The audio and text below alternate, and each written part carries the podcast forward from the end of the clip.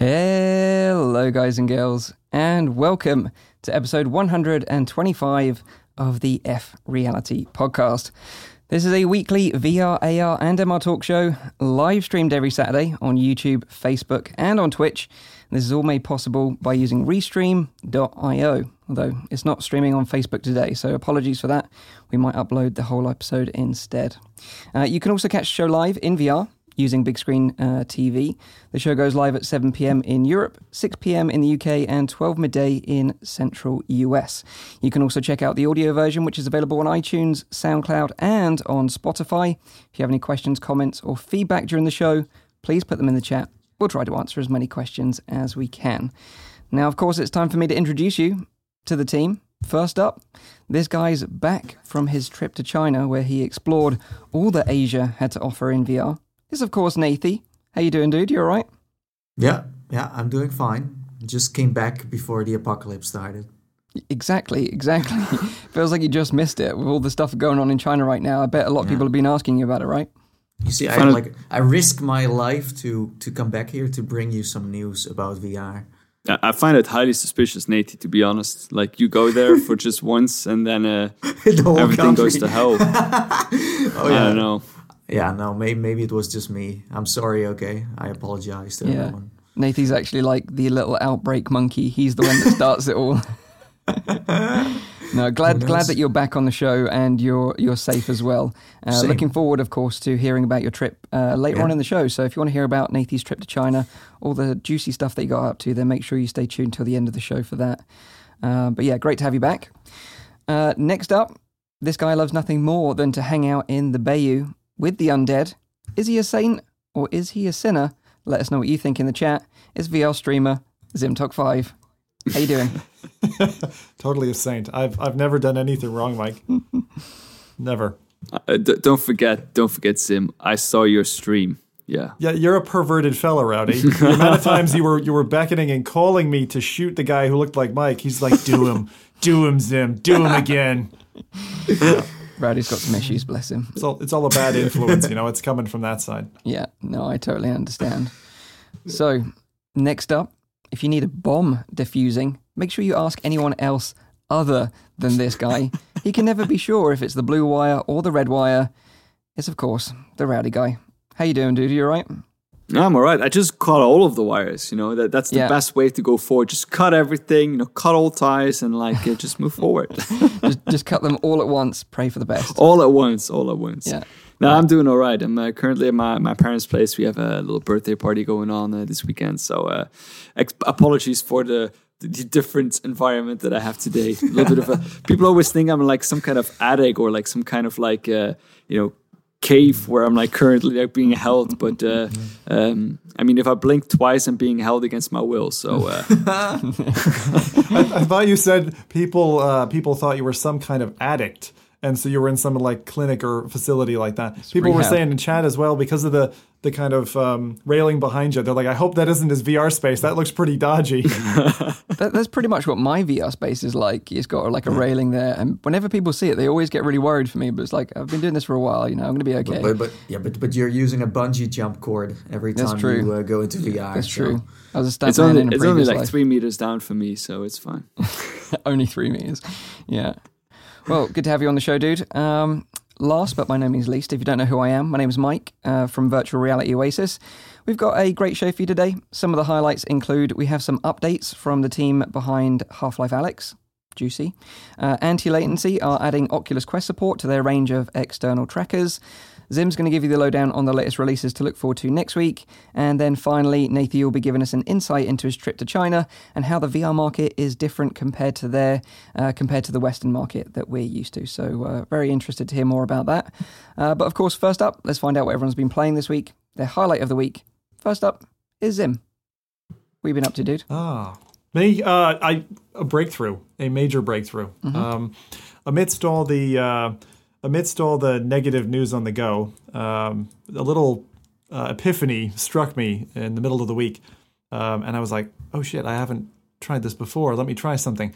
So I tried with my Oculus Go with Virtual Desktop to play Assetto Corsa because my thought was, hey, it's basically 3DOF and you don't need touch controllers. And so I thought that combination could work. And they just had a price drop, so this could be pretty awesome. And it works. If you have the settings in Virtual Desktop set to medium and you're on a 5 gig connection, it is as smooth as Rift S, and it looks nearly as good. Wow. Slight tonal difference in the colors. Other than that, totally raceable, totally drivable. I put together a guide on how to do it, but it's really quite simple once you've gone through the process once. Mm-hmm. And earlier today, I did a burn test to see from 100% battery how much time would you get without any external battery support. 75 minutes. So getting 75 minutes on a go racing like that, that's fantastic. And the total price of entry then is just the price of a Go and the price of Virtual Desktop. The Go, I'm sure you can get for really cheap used, but even if you buy it new, it's £165 to join in as a racer, which is the same price now as like a G29 wheel and shifter essentially. Mm-hmm. And so you can get that combo. That's crazy. So for just over 300 quid, you can be a race simmer. That's nuts. So what racing wheel are you using with this setup right now? I'm using a G27, which is no longer in the market. Mm-hmm. But it's not, I think you could use anything. You could even use direct drive if you have a really fancy, sim racing wheel.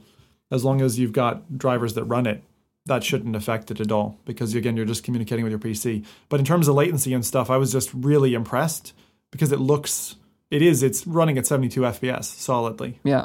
I might get 2 hiccups in an hour or something, but it's great. So just to clarify for those people that don't know, like Virtual Desktop, you still need a gaming PC to be able to run Assetto Corsa on your PC in VR mode. And then you're essentially wirelessly streaming the game to your Oculus Go and then using the wheel and racing pedals that is connected to your PC still. Correct. Yeah. Right. And the reason why it's so transformational is if you take someone who's sitting there with a single monitor and a racing wheel or whatever, and they're like, what am I going to go to next? There's kind of 2 main upgrade paths. Either you go for VR, which has typically been expensive, quite expensive. I mean, you're talking probably about 600 quid down to go that way. Or you go for what's called triples, 3 monitors around, thin bezels, and you go for that, which again is very expensive and more expensive than this offering. So to me, for anyone who's been on that fence of wants to get into racing, Windows Mixed Reality used to be the cheapest viable solution, and to have a Go now, the coolest part is being untethered and with a very comfortable headset to be able to race. The crazy thing is that I remember as a kid, I was always in awe of those racing setups. You had those chairs and the 3 screens that were mounted on top there, and you had the immersive kind of experience.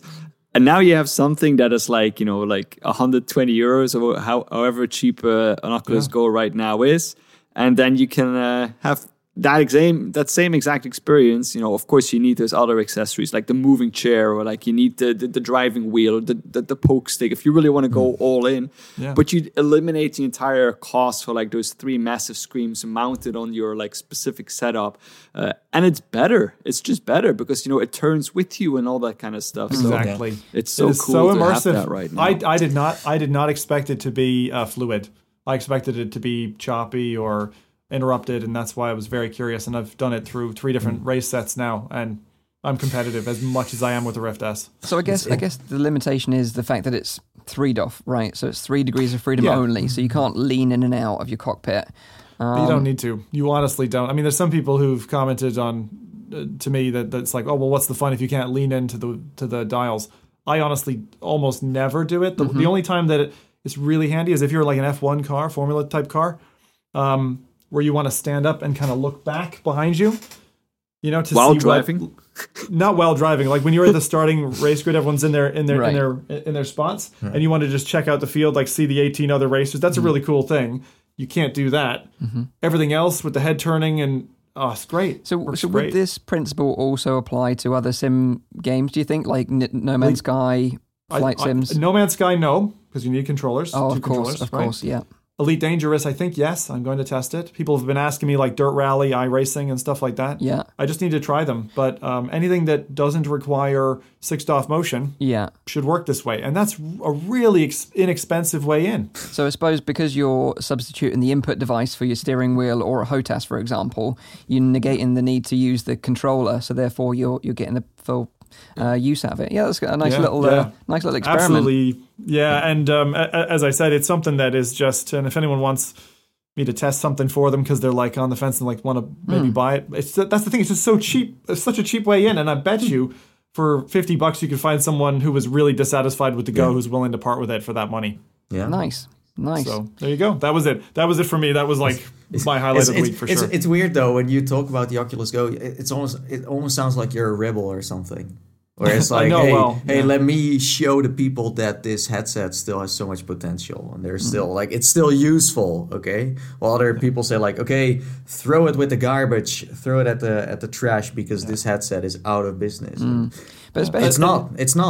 Mm. And that's exactly, and that's the part where, and I'm not trying to prove that. This just happened to come across my mind this week, and I always loved experimenting with these things, see what can happen. Mm-hmm. But there are so many cool use cases for the Go still, and I really think that the secondary market is where you want to go. I do think, in all fairness, you know, when they come out with another Quest and the price of the Quest ultimately drops even more, that it becomes like a little bit more in the competition for the Oculus Go.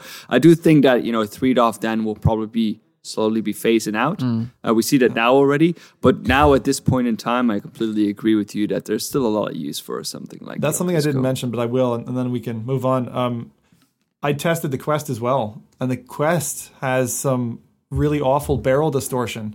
I found it actually unplayable in the same space as the Go, which I found really interesting. That is because the detail, fidelity, color balance is all perfect compared. It's more like Rift S grade, as you'd expect it. Mm-hmm. But it's like you've been forced through a 360-degree video filter, and it is wholly unplayable. It's not nausea you get. It's this god-awful eye strain. And I hope others can test it because I don't think it's just my unit. Is that a software issue, or is that something that is prone to the headset?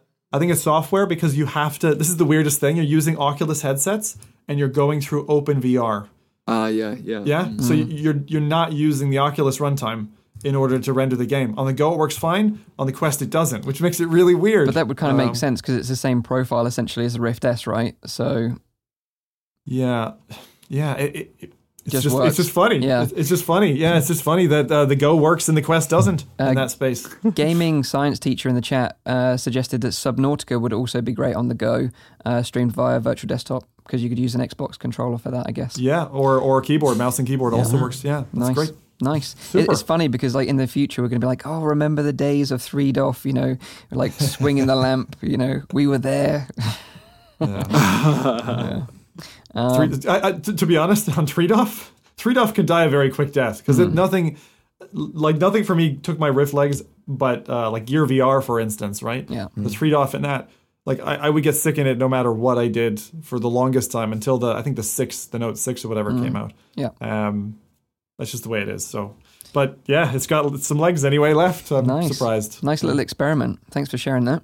Sure. What about you then, Rowdy? What have you been up to this week, dude? Yeah, what I played something last week, and it's the game I played was Blade and Sorcery again. It's an older title, I know, but I kind of wanted to highlight this title just because of, you know, the hype that has been going around like physics-based games, and I still think that Blade and Sorcery is one of the best ones out there with a very, very active community behind it. And just for fun, I looked up what was the last update that happened on the Blade & Sorcery Steam website. And that was actually on the 19th of January. There was another mod that was published on the update website. And they're also like announcing what kind of things they're working on for April 2020. So this is still a game that is in early access, but it's very actively being developed on. And only yesterday I saw that over 600 people at that particular point in time were still playing Blade and Sorcery. And I think that really shows like how well a game can work if it has an active community, a modern community. The importance of mods for this game are not to be underestimated. And the mod that I played is the one that you've probably been seeing going around on YouTube for a little bit. It's the Star Wars mod. And I mean, back when I started with Blade and Sorcery, I played like the core game, and then like some weapon mods were introduced to that. But this Star Wars mod and the other mods under as well, which are equally amazing, completely transforms the game into like a Star Wars universe. Like everything from like your home intro screen. You normally when you go in, you have this like little like I don't know, it's like a cabin or a tavern or something like that with like, you know, your weapons and your little book. It just turns it into like, you know, like some kind of spaceship and you can like walk around on there.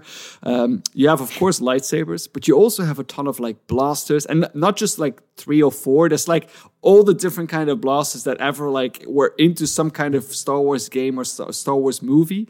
They're in there. The lightsaber as well. I think there's like 40 or 50 different kinds of lightsabers. Wow. So it's like way over the top. There's lore in there, like Darth Vader's helmet, all that kind of stuff is in there. And I generally just had a great time just playing around with that. They also have maps now. So I actually went to Mos Eisley and was fighting like some people with lightsabers over there. They have different kind of wave systems, you know, like you can bandits versus whatever the other cultists, I think they are. But they also have them with stormtroopers. So you can now also say like, oh, I want to do a Sith invasion, or I want to do a stormtrooper assault. And that's so AI then, Rowdy? The battles with AI? And it's proper. Like the AI of it is not to be underestimated, especially if you go on like the higher levels. It's they know how to handle a lightsaber, I would say. And also just the force powers that you can like mod in there are just plain amazing. And to talk about the modding, it's one of the first games that I've tried, because you all know that I'm not really someone who likes to tinker too much with stuff. Like that's also the reason why I haven't tried SideQuest yet, is because I don't want to do the development subscription, even though it's only that's already for me like, I need to figure out how to do that. You know, I don't really want to do it. I just want to play. But with what they've done with Nexus Mods, so this is pretty much the biggest mod website, is that you can download just a mod manager. It's called Vortex. You just need to download that program, install it, and the way it's integrated in Blade and Sorcery is it's absolutely beautiful. Like the only thing you need to do is you need to go to the Nexus website, you subscribe to a mod, it will automatically download it into the mod manager, and then you can enable it or disable it in there. You don't need to do anything else. You don't need to put it in any folders. You don't need to like start messing with game files. None of that. It detects the game even automatically. So it's the integration of it is so beautiful and so easily done that it's like it turns the entire game into something else. Well, it's impressive that this game sold so well for a sandbox too. Oh yeah, but it still is, because I think I checked it yesterday and had more players than Boneworks at the moment, which I think is still a very new game. But Blade and Sorcery actually beat them at that specific time that I checked. There's a lot of YouTubers pushing Blade and Sorcery videos is the thing. Oh yeah, of course. And there's that lovely balance of like, I saw it and now I want to do it. Yeah. And I just checked this at this moment. So playing 17 minutes ago, there's 729 people playing and has a 24-hour peak of 807 people. That's really good. There could be 730, Rowdy. You could go right now. Yeah. It's true. Like if there's something I've seen a lot on my Facebook timeline, it's like Blade and Sorcery on these Lab Bible websites. It's also because it speaks to the imagination, of course, and it shows a little bit what VR is capable of. They have so many different kind of mechanics in there. You have climbing, you have sword fighting, you have guns, you have gore, you have all the kind of stuff. You have magic. There's so much stuff that is going on, and it can be very visceral as well, because you can remove limbs and stuff like that. Yeah. So I find it a really cool kind of sandbox game if you're into that kind of stuff. Nice. Mike, could you like kill an Ewok with a lightsaber in this title? Could you do that? If I could, then I'm sold. I'm in. You're in. Okay. Whoa. Hang on. I got a question for Mike. All right, this is your mission. There's a little creature sitting on the rock. It's dark. You creep in. You've got a lightsaber.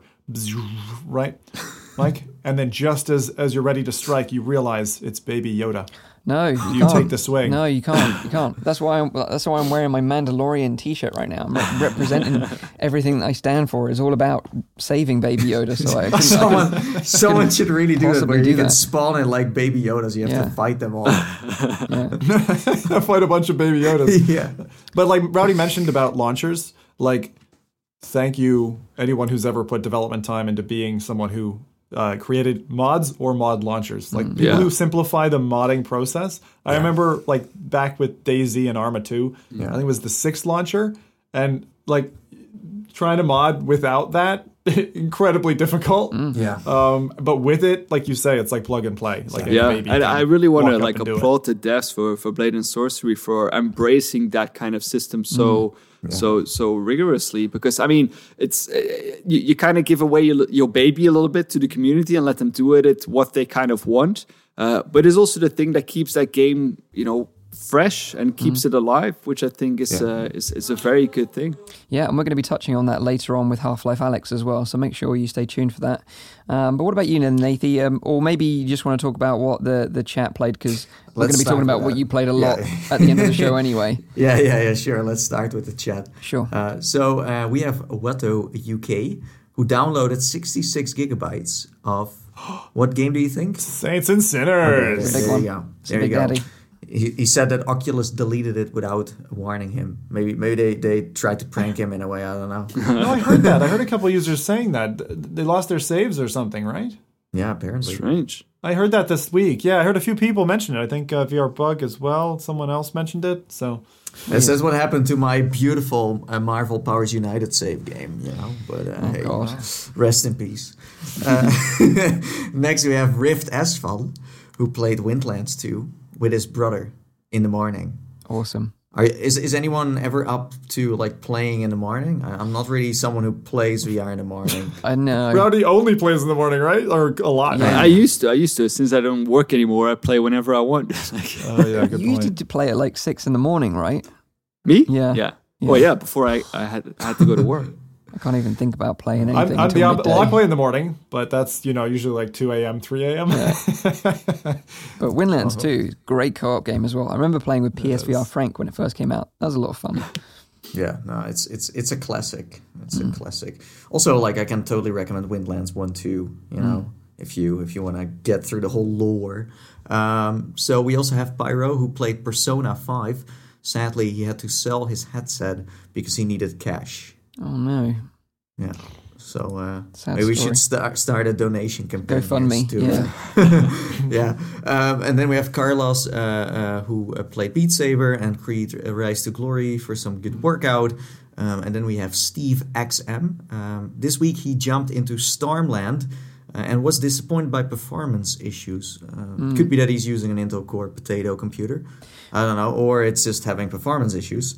That could also be a thing. I think someone else mentioned performance issues. I think Teriel was having performance issues with Stormland this week as well, so maybe it might be a bug or something.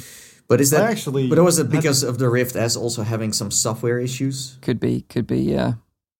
Poor old Stormland. I realized it uses cloud saves when I had to rip it off my system, because I don't know if anyone else is finding this, but with all these relatively weighty software titles, I'm finding having to pick and choose what I leave on my machine. I always and Asgard's is still sitting there chewing up 130 gig. Yeah, exactly. I had to say goodbye to Stormland as a result to be able to fit on Saints and Sinners. Yeah, I don't know. Like in the chat, people had a lot of issues this week because Kara says, I played Doctor Who Glitches in Time at Hyperdash on my Quest. Is that a sequel to Doctor Who? I don't know. And then last but not least, a legend of the show, Dave the Psycho. He played The Walking Dead, Saints and Sinners. Nice. Well, you do need to be a psycho for that one to be able to finish its storyline, so I think you have the right name for it. He says that he thinks that it's nearly Asgard's Wrath class gameplay. Pleasantly surprised. Also, per usual, Asgard's Wrath and Project Terminus were also on the list this week. Nice. It's been nice to have you back to read out the chat, because I think we've neglected them over the last 2 weeks. You did? We've already forgotten all about them. Yeah, poor people. It's like we all have our individual roles on the show. When someone leaves, it just turns it into chaos. We did run a poll for them. That's true. We did do that. We at least did them that favor. Yeah. But last week, you're right. We totally. But they've missed your interaction, Nathie. Yeah. So they finally feel like they belong to the show. Exactly. It's them watching the show and they're a part of it. We love you all, really. We do, honestly. So this week I didn't actually play that much. I've been away on holiday, which I sort of mentioned I would be doing on last week's show. So I was away in Norfolk all week with my wife and walking along beaches, getting some fresh air, eating some fish and chips.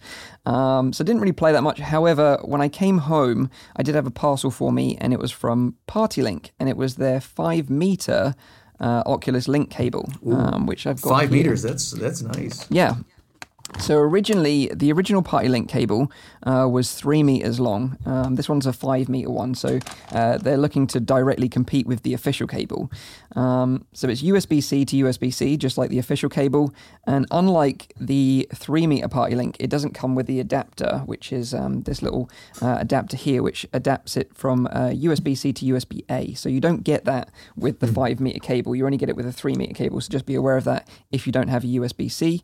So you will need a USB-C on your PC to use this new 5 meter cable. Now, the price of this cable is where its sort of strength is, because it's half the price of the official cable. So the official cable is like $79, whereas this 5 meter PartyLink cable costs $37.99 and ships worldwide. So I tested it out this morning. I just wanted to see how it performs, because the original PartyLink, it worked in some use cases but not in others, so I was a bit sketchy about it, and sadly it's kind of the same deal with this one. So on my PC case, there's a USB-C port, and it works fine using the official cable. Doesn't work using the 5 meter PartyLink, or the 3 meter PartyLink for that matter. It also didn't work on the USB-C expansion card, which is like a StarTech expansion card that I've installed in the PC just for testing, for people that don't have a USB-C that may have wanted to buy an expansion card to add one. It doesn't work with that either, unlike the official one, which did. However, it does work with my RTX 2080 Ti using the Virtual Link connector port, which is USB-C essentially, just like the original 3 meter PartyLink cable did. But it did work on my motherboard's USB-C port, which the official cable didn't. And I'm thinking that well, what is the reason? Wait, the official one doesn't? Not on my machine. And I think it's because the connector is a bit more chunky, so it doesn't quite fit in all the way, whereas the PartyLink one does. I think it's just my motherboard, really. I haven't really tested it out any further. But so just to clarify, the 5 meter PartyLink, if you're interested, it doesn't work with the USB-C port on the front of my case. It does work on the RTX 2080 Ti and my motherboard, but isn't compatible with any PCIe USB-C expansion cards. Whereas the official cable does tend to work better in those situations. So overall, personally, I'd still recommend paying twice the price and getting the official one, because the official one is more flexible. It's got better build quality, comes with a little nice clip to attach to your headset, although this does come with Velcro. And this, it's more flexible and light. So that's my sort of recommendation. So is Link, are Link cables something that you're getting a lot of questions on, Mike? I'm just curious about, are people, more than a month after launch, like, are people really digging it? Are they finding it very valuable? Yeah, like the Link community with Quest is actually pretty big, which is surprising really, because, they had the option there before the Quest was around with other headsets, but for some reason the Quest was their first headset. They'd never tried PCVR before. They bought the Link, and now they're experimenting with PCVR for the first time. That's the general sort of feeling that I get from the community. So there's a lot of discussion around cables, which one works best, which offers the most value for money. And obviously the general consensus is that the official cable is too expensive. But in my testing, I think you get what you pay for. Is my final sort of conclusion on that. That's what I expected, actually, coming out of the gates. I actually felt the same thing when they launched, remember, like the travel cases. I was like, come on, that's too expensive. But after trying a couple different cases, I'm like, yeah, okay. I use both of the official cases now just for that same reason. Same, yeah. I think, they do put a lot of work and effort into making their products look good. They've got the support behind it, and they generally work exactly as they intend to. So like you, Zim, I would pay the extra money for the official stuff. Like, I gotta be honest though, I'm begrudgingly like supportive of it, because it's kind of like if you're an Apple fanboy and you're like, great, 150 quid for a keyboard, it's the best keyboard, but okay, fine, just take my money. That's how I feel about them. But I suppose I'm really curious about people who have that use case. It makes total sense if you got a Quest and then you're kind of falling into PCVR, right? Because it's just a simple and a relatively inexpensive upgrade path. It's just that then when I used, because I have the Link cable too as well, and I tried it this week just very shortly, but performance-wise, the Amazon Basics cable I had worked just as well as the fiber one. Yep. It's just that build quality-wise, that's where things start to, because the Quest is more of a 360, VR headset. You turn around a lot and you use almost every angle. And then you just see that cables like the one from Amazon are not made for that. No. But yeah, as you said, if you don't have the budget for that, then you might want to buy like a cheap cable every few months and then replace it. If that's the way you can at least play on a PC, then, fine. Because again, I think that the cable, even that I understand why it's so expensive, it's still expensive. Yeah, no, I totally agree. And just to reiterate out there, that the performance between the cables when you get them working is no difference. It's just a case of compatibility. So, you might have to try a couple of cables before you get it right for your particular setup, whereas the official cable, it's unlikely. It's going to probably work first time for you. So that's what I'd say. But someone did ask in the chat, I think it was Chris Richardson, did you have any stuttering with the other cable? No. Once you've got it working, there isn't any stuttering issues. It's just a case of compatibility with the USB-C ports on your PC. Yeah, true. I love Ray De La Torre's comment. He's saying, are we still talking about this damn cable? Exactly. Sorry. Okay. It's so funny. When Mike went off about the USB ports, I was like, time for a big floppy one here. We can, because I've been gone for 2 weeks. So I have to catch up with all these juicy subjects. So he has a good reason for it. There you go. Oh, now we can't do it anymore. I was going to say, the only thing that I know I've seen a lot of hype around is the broad positive reaction to The Walking Dead, Saints and Sinners. I have to say, based on your reactions, guys, Nathie and Mike, who got kind of early access to it, and I know you were to some degree shackled, I think, in terms of giving your opinions on it.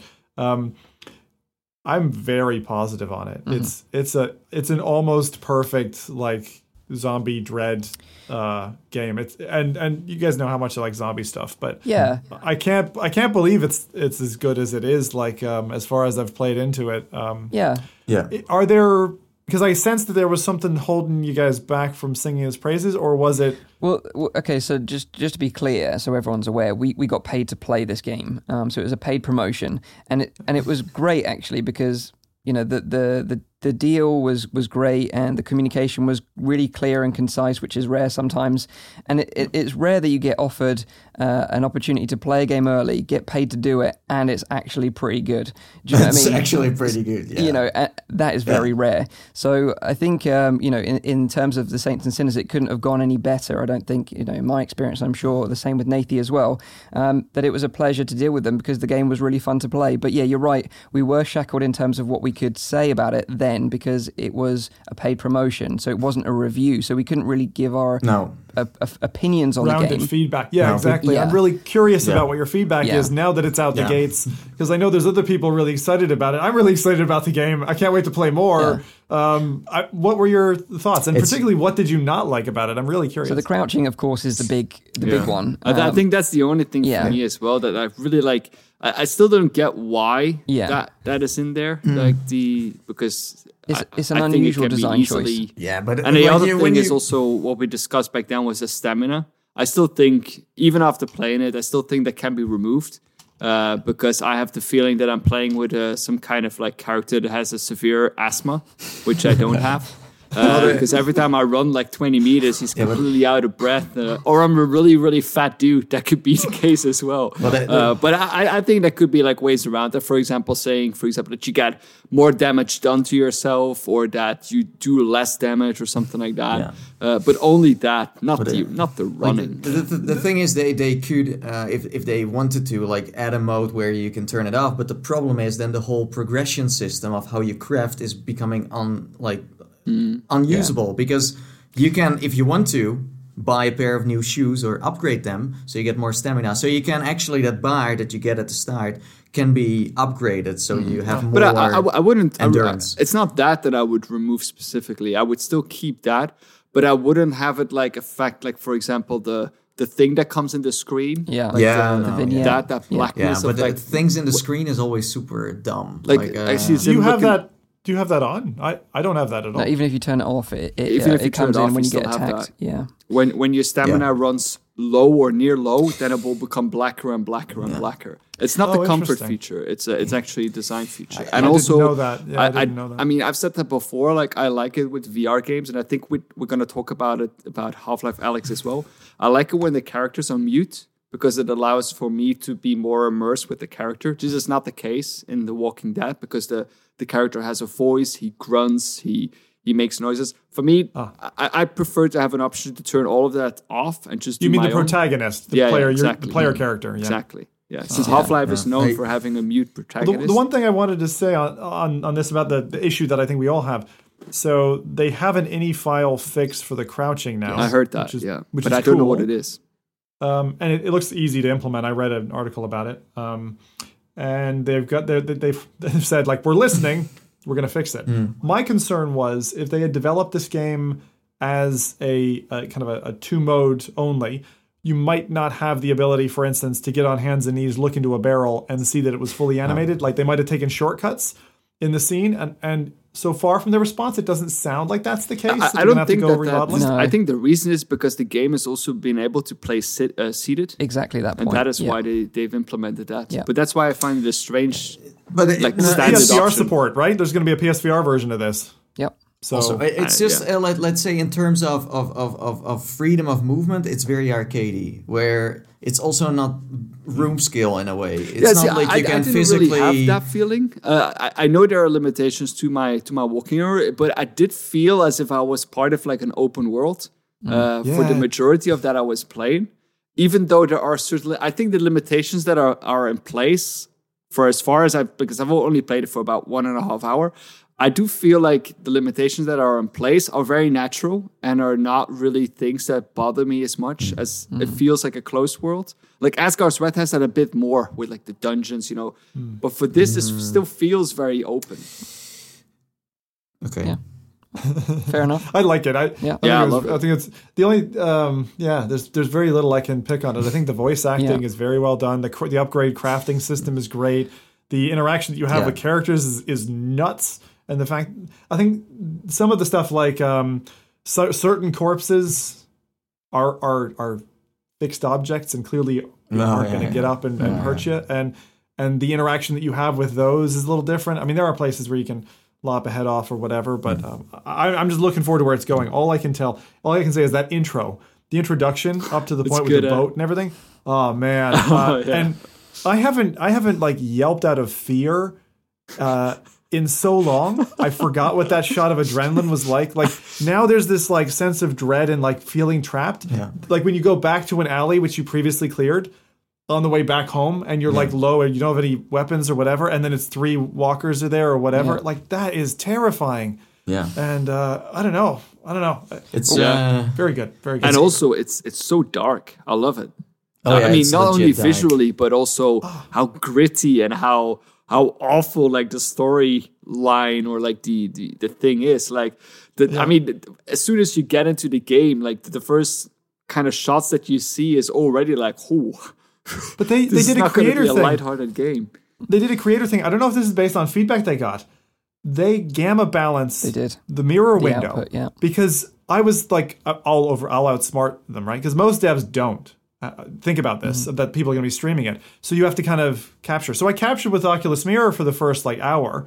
And then I noticed my wife was watching it was like quite a bit lighter shade. And so I switched back to the window. It's wider field of view and it's like a little bit grayscale so that you can view in dark scenes. They did that perfectly. Mm-hmm. Really exemplary job. I didn't notice that. Yeah, they did. Yeah, really cool. It's, I was talking more about the storyline, but I find it really... a dark and gritty kind of love it. It's a great start of this year, and it's strange to be talking about a good game for once that is actually like legit from gameplay to story to almost everything. Everything. We have Paradise Decay saying, "I've heard rumors that the game picks up any talking in the mic, and this can trigger zombies. Any truth in that? Does anyone know?" I've experienced that myself. I have. Like, I've been in the house, and all of a sudden, I was like, because I'm fairly loud. You know, you guys probably know, but I heard my own echo in the house, and I was like, what the heck is going on? And I was like, you know, playing around with the echo, and all of a sudden I saw a zombie like storming upwards. I was like, oh shit, I need to get out of here. So I don't know if the zombies are actually triggered specifically by the sound of my voice or the stomping of my feet, which could be it as well. Yeah. I got fairly loud feet as well. But there's definitely like the game picks up audio and returns echo in certain environments. That's cool. That's definitely a thing. That's cool. That sounds like an inner isolation. Yeah. Yeah. What I think is extremely creepy about this game in particular is that the zombies look you straight in the eyes. So also parts where you almost think they saw you and then they're looking at you in a way. It's like super, super scary. It's rude of a zombie to not look at you in the eye whilst eating your face. It's just the way it is. Yeah, okay. It's the rules. Fair enough. Etiquette, zombie etiquette. Oh, yeah, I see. But Grandma, I thought those cookies were for me. Oh, Grandma cookies, oh my God. Okay, so we're like 40 minutes into the show and we haven't even started any news yet, so this is great. So enjoy your 4-hour show, everyone. Let's get into some news. First bit of news this week. So Oculus are rolling out some new social features for both the Oculus Rift and Oculus Quest. So these new features, the first one allows you to join friends' games easier. So when they're playing a multiplayer or co-op game, you'll see that pop up in your friends list, and then you can just join their game if you own the game already. So it loads up the game, boots straight into their lobby. Mm-hmm. Nice, easy way of joining your friends in multiplayer games.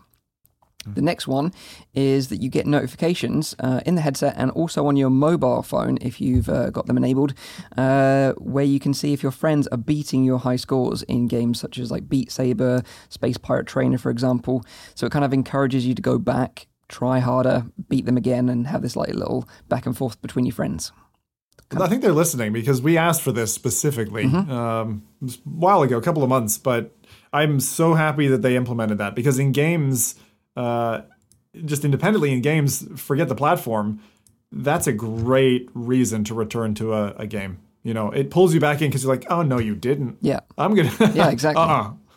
Yeah, it's a nice little feature, and they've also added. Obviously, recently they added the Oculus messaging within the dashboard environment, and also on the mobile device as well. So you can, you know, it makes it easier to contact friends and other players and just say, look, do you want to play a game and organize an event together, which is kind of cool. But of course. To take advantage of these social features, you've got to link your Facebook account to your Oculus account to take advantage of them. And obviously there's a bit of a mixed opinion on this. Some people, you know, don't want to use a Facebook account or don't have one, or if they do have one, they don't want to link it to their Oculus account, which is understandable. But I think the problem is here is that you're going to be missing out on some really fun experiences not doing that. Because some of the best experiences I've had in VR, a key part of it has been the fact that I've been with other people or with my friends, like Nathie, you know, trying crazy stuff out in like VR Chat, for example. So if you don't have that, you're kind of going to be missing out a little bit, especially when Horizon comes out. So I do understand both sides of the argument. Personally, I'm not that fussed about linking my Facebook account to my Oculus account. Then I think in the end you bought a headset from the wrong company. What if you have a problem with it? Yeah. Well, at this point now, like, you know, when you got a DK1, DK2, CB1, then it was... But now we're at the point where it's like... True, but at the same time, I still want to say, like, I would not... And I still don't think I'm going to do that, link my personal Facebook account to it, because I don't know what is being tracked. Like, I want to know what kind of information, and I can probably find that somewhere. I can tell you. I do think they need to be more transparent on that. Yeah, so I can tell you what data is going to be tracked, because I did a little bit of digging, and it says on their support page what will be tracked. So this is from them. If you log into Facebook on Oculus, Facebook will use information related to your profile, presence, and activity on the Oculus platform to provide and improve your product experience across the Facebook family of apps. This information is also shared to provide you with more relevant content, including ads. Here are examples of the information shared between Oculus and Facebook when you choose to log in via Facebook. The VR apps you use...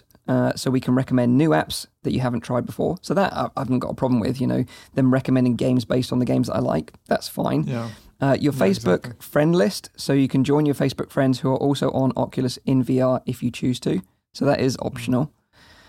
Invites and acceptances for events that you create. So that's only if you're creating events yourself. Information like your name and messaging metadata for chats in Oculus so that Facebook can send those messages. So, wait, what? Messaging metadata? Yeah, so if you're using the messaging app, they are tracking that data, whether you're using it or not, I guess. Wait, the Facebook messaging app? No, the messaging Oculus app. There's now an app integrated into, so for instance, the Quest. If you message people in there, Facebook has metadata access to that. Yep. Whether you're using it or not, so they can pass those messages on is their justification for that. No. They can also pass the messages on, or can they pass the metadata on? No, they don't say about passing any metadata on. That's just for them. So they don't share this with third parties. They've never said anything about sharing this with data with third parties. But they do have access to the messages or not? It says information like your name and messaging metadata for chats in Oculus. Oh, okay. So not the actual messages themselves. No. Don't worry, your eggplants are safe, Rowdy. Yeah. Your photos and related content like captions, likes, and comments, if you use the share photos feature to share photos from within VR to your own personal Facebook timeline. So that's obvious. You know, if you want to do that, then you have to enable that. And then information about your Oculus activity, like which apps you use, to show you ads for other VR apps that you may like. So again, like, just to reiterate, it seems like everything's internal right now. So, but just between Facebook and Oculus, doesn't seem like any of this data is going external to third parties. And I don't have a problem with them recommending me games. What I do have a problem with, and I really hope doesn't happen, and I'm sure you will agree with me here, is that I don't want this information to be put out to third parties to then offer me ads about cars or like razors within the VR headset. That is what Facebook does. That is their entire... But I don't want that to happen. It doesn't need to leave Facebook for them. If they, for example, say, we want to target people because then which like a certain type of cars or like... But Facebook doesn't need to disclose that information. They can just say, we can target those people for you. But that's the big problem. Yeah. But what you're saying here is that... Because as a consumer, you don't want it to happen, but also for your work-wise, you don't want it to happen because it's still separated worlds we're talking about here. Both, because, you know, like, let's be honest about it. We don't want to be in that Ready Player One, Sorrento IOI situation where, you know, what do they say? We can now use 90% of the screen real estate before people start getting seizures with ads. You know, wait. Is that really in the book? It's in the movie, actually. The thing for me, what makes this so complicated is that I just don't want to use my private account for my, because you know my whole VR thing that I'm doing is also my job, and that's my private thing, you know, my account, and they still haven't given me the option to say, hey Nathie, you got a page, you want to link that to your Oculus account, fine, but if I share it, you're gonna see photos that I'm not sharing for, you know, the friends I'm friends with on... This is coming though, right? Like, I mean, this is not something... I mean, I don't remember which one of you said it now. Maybe Nathie said... I mean, or was it you, Rowdy, about the buying the wrong headset? I mean, like... Yeah. Again, even when the DK2 launch happened, Facebook had a couple of weeks earlier bought out... I mean, that was the last point. That was the last point of, like, this isn't... You know, this headset won't be used for. And I honestly thought we'd see ads... in the DK2, like back in the day. That's what people were scared of, like logging in with Facebook. I don't think anyone has a problem with ads. I don't think that is the major issue. The thing is that they're able, like, a phone is one thing. A phone, they can already extract a lot of data from. They can extract which people you're with. They can extract which people you contact with a lot. They can track your location. They can see your front camera maybe. They can see your back camera. Those kind of... There's a lot of metadata and when you take pictures, what kind of concerts you're on. They can develop a very strong personal profile from just your phone profile. But with a VR headset, there's so much more information that got added to that. They can, you know, your house is being mapped with that headset. Yeah? You map a certain room. Based on the location of that room, they can maybe estimate, you know, how much money does this person have? Like, how big is the room? There's so many more information. Accelerometers, gyroscopes, how fast does his hand moves? Like, how fit is he? Like all of that metadata. I'm not so certain that I want that all to be profiled according to my personal profile. For ads, sure, go ahead. But how safe is my information? How secure is this? And what kind of ads are being targeted for this? I mean, is this going to be used in the next presidential campaign? Yeah, because political parties, they make very strong use of, like, Facebook and their advertising scheme. So, yeah, I mean, I do think that very strong laws should be put in place in this, and that people should be aware of what is going on here. I mean, we had Ken Bai on here as well, and I think he made a very clear image on, like, you know, what this information can be used for. We all heard about Cambridge Analytica. which also used Facebook, even though the information never left Facebook. But I mean, they managed to like get that information out of Facebook through some kind of like shady way. So right now it seems like, you know, the data that isn't going anywhere is between Oculus and Facebook, you know, and it's data that they can use to recommend other games to you, which, you know, on the face of it sounds fine. But what I'm worried about is just the future of this. You know, how far does this go? Yeah. And I think that's what we don't want as gamers. Like you wouldn't play a traditional game like Call of Duty, for example, and expect ads popping up in that. And that's what I don't want to expect when I want to play a VR game either. But like you say, maybe this is a route that we're going to go on, and we don't have a choice. But well, the thing is, since December, a lot of people are just screwed now that don't want to use Facebook or don't want to link in any way, because a lot of the fun stuff, as you said, is behind this data wall. And a lot of people have been using the platform for maybe 2 years now when they had their CV1s. Some people have a Quest, so it's a little shorter. But you got so used to the platform and using it, you have all your friends on there, and suddenly they make this change where, hey, there's a data wall, but if you still want to use the fun stuff, if you still want to belong to, you know, to the group of the friends you made, then you have to link. So, you know, the step became way, you know, bigger for some to...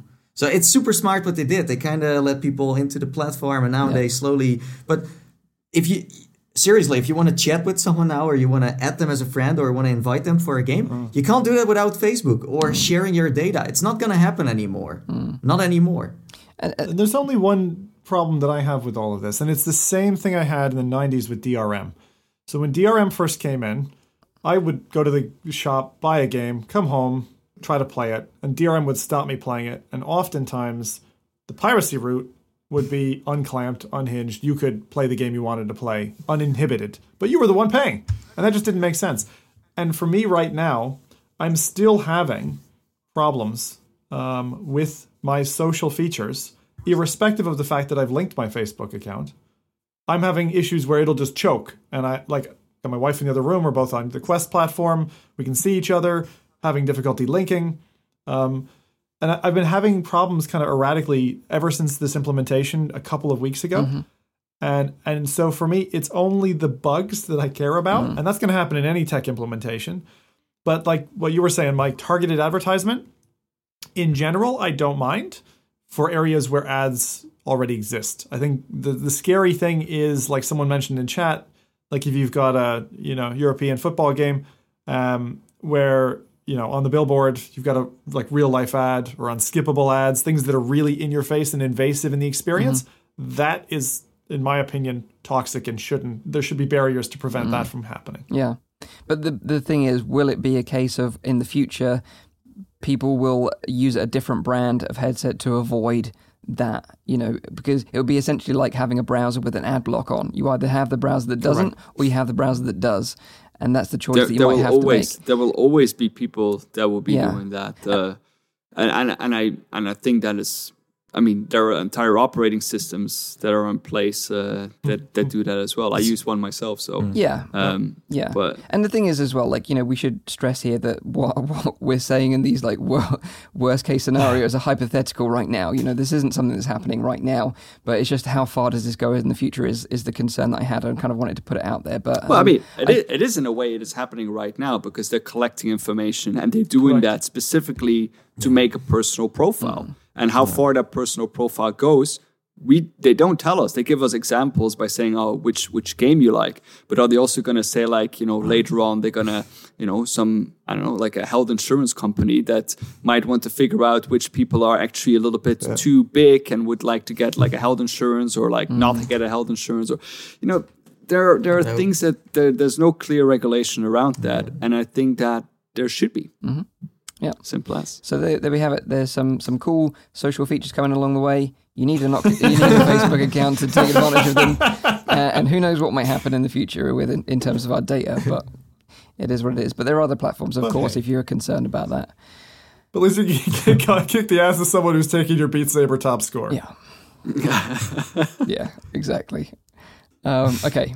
So from Facebook, let's talk about a product that's being kickstarted as an accessory for the Valve Index, which is, of course, is a headset that maybe won't advertise ads for you, but who knows? Maybe Valve will go down that route as well. We never know. So this product, it might be useful for you if you find yourself getting hot and sweaty in VR, playing games such as Beat Saber and Pistol Whip. And this product is called the Chilldex, and it's designed to make your Valve Index nice and cool, and so it doesn't overheat. So this is like the Vive and Chill 2.0. Exactly, the Vive and Chill for the Valve Index. And this is actually one of the first products that I've seen to take advantage of the frunk, you know, which is like the recess at the front of the Valve Index. It's like the first official one, basically. You mean the weird-ass plastic enclosure that has no purpose? The recess. Well, now it has a purpose. Yeah. Now it has a purpose.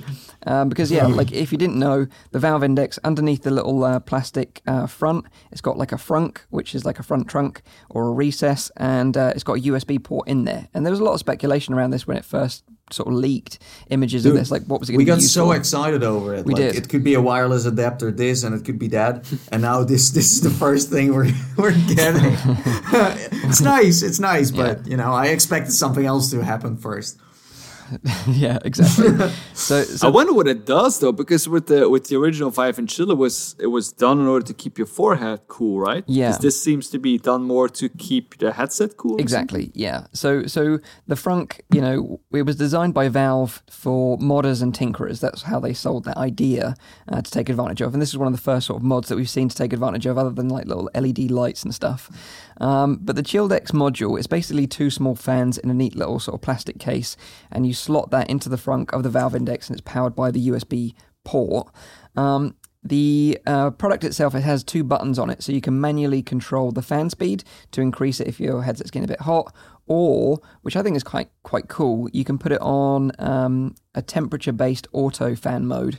So as soon as your headset starts getting a bit warm, it detects that, starts pumping up the fan speed a little bit more to cool it down. I don't know. This is all just saying noise to me. Okay. That's why they have the control there. Well, the fans are touted to be ultra quiet, so they don't disturb you whilst playing your VR games. And once the front cover's on, obviously it's hidden from view. You don't actually see it externally anymore. It's just kind of hidden in the front, underneath the plastic front of it. Wait. How does that? You can't just trap it in the headset and then move it around like this. It has got. It's got to be open. So it has got gaps around the edge of that plastic section, so it could suck in air from there, I guess.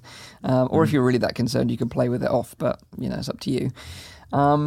So this device, it was created by Kyle Fredericks, who was fed up with having like a sweaty face after VR sessions. And he says that, he created the Chilldex and it now solves the problem. Cool.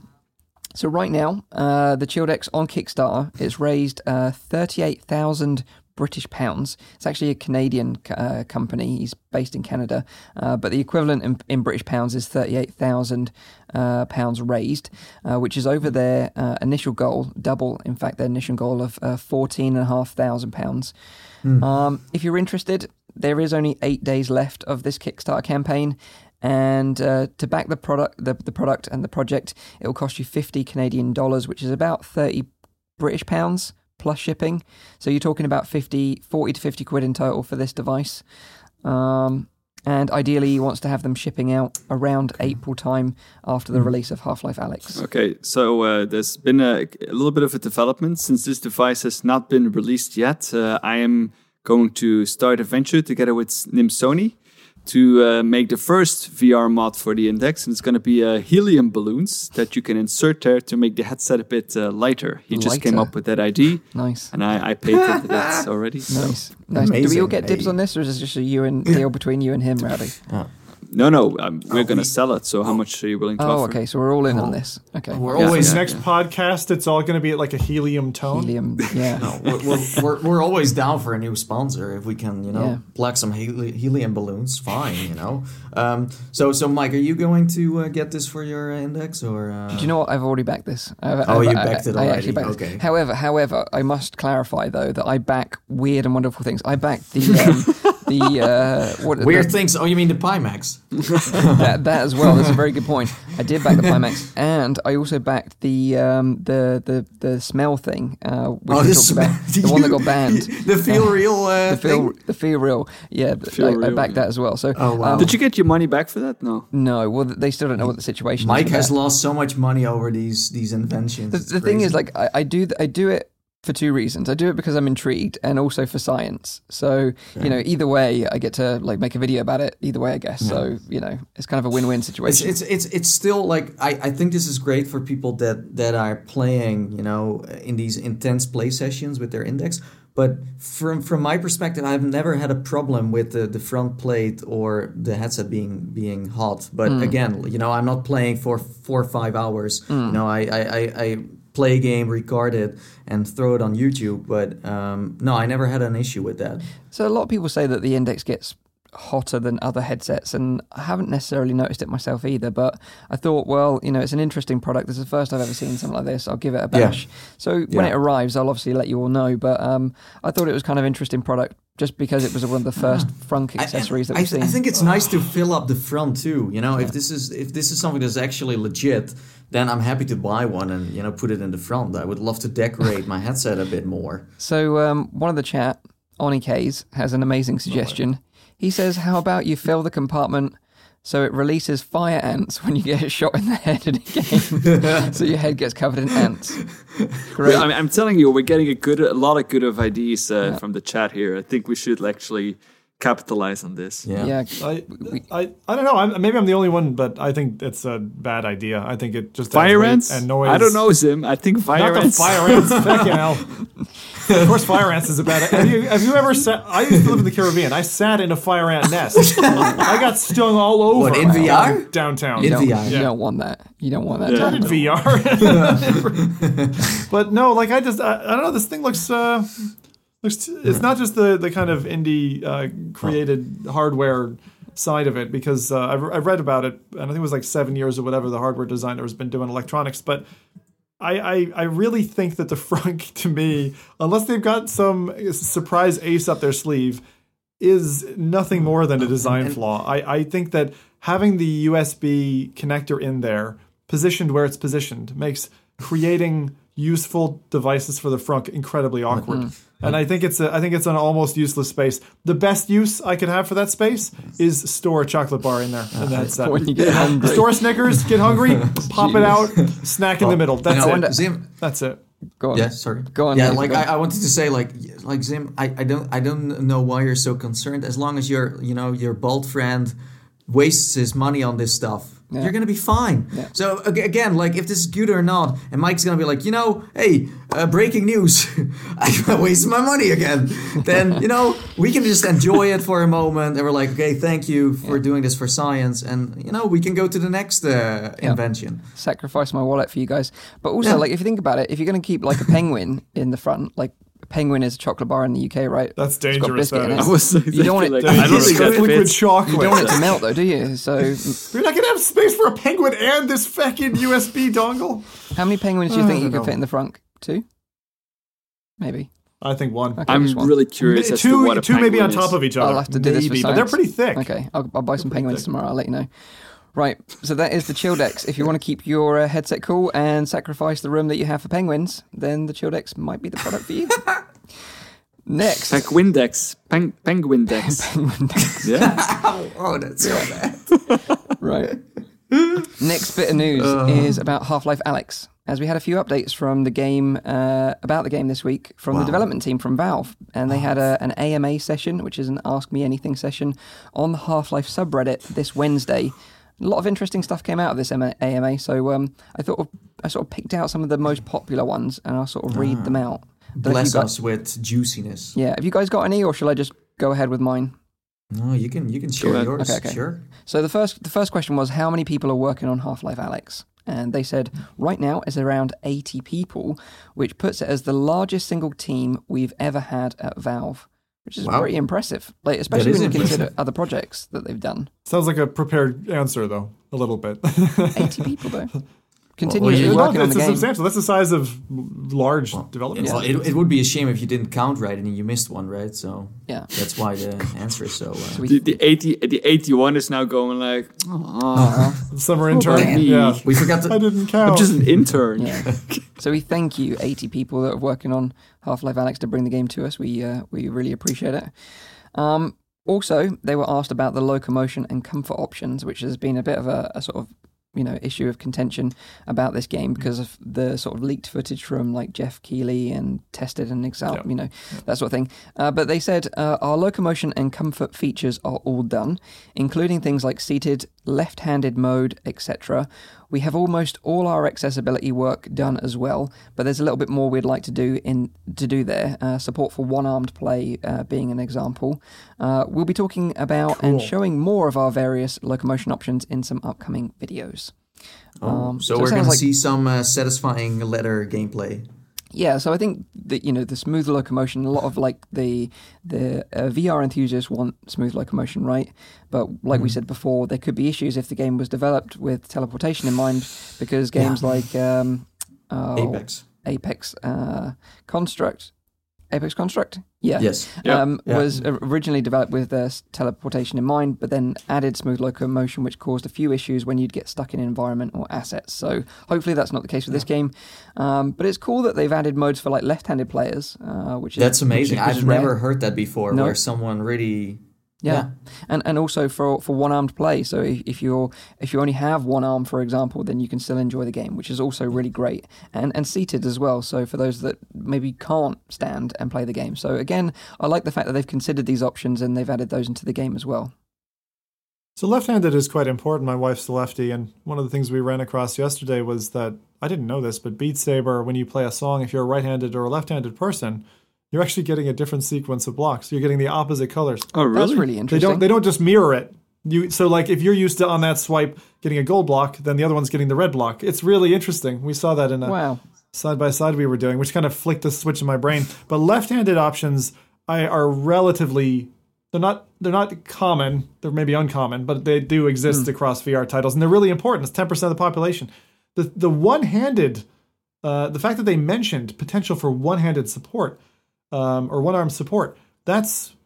I've not heard that before. I've not heard that in a VR game, and I think that's great that they're even thinking about it and dedicating a resource to it. Yeah, but isn't being left-handed far less of a problem in a game, in a VR game, just because you have those two motion controllers? It's the reload, not it's the reload mechanics in some games. If you think about the way that people reload, that's the issue when it comes to shooters, particularly, and scopes and parity. Yeah. And parity. So, for instance, game like Gadgeteer, your right hand and your left hand are doing different things. Yeah.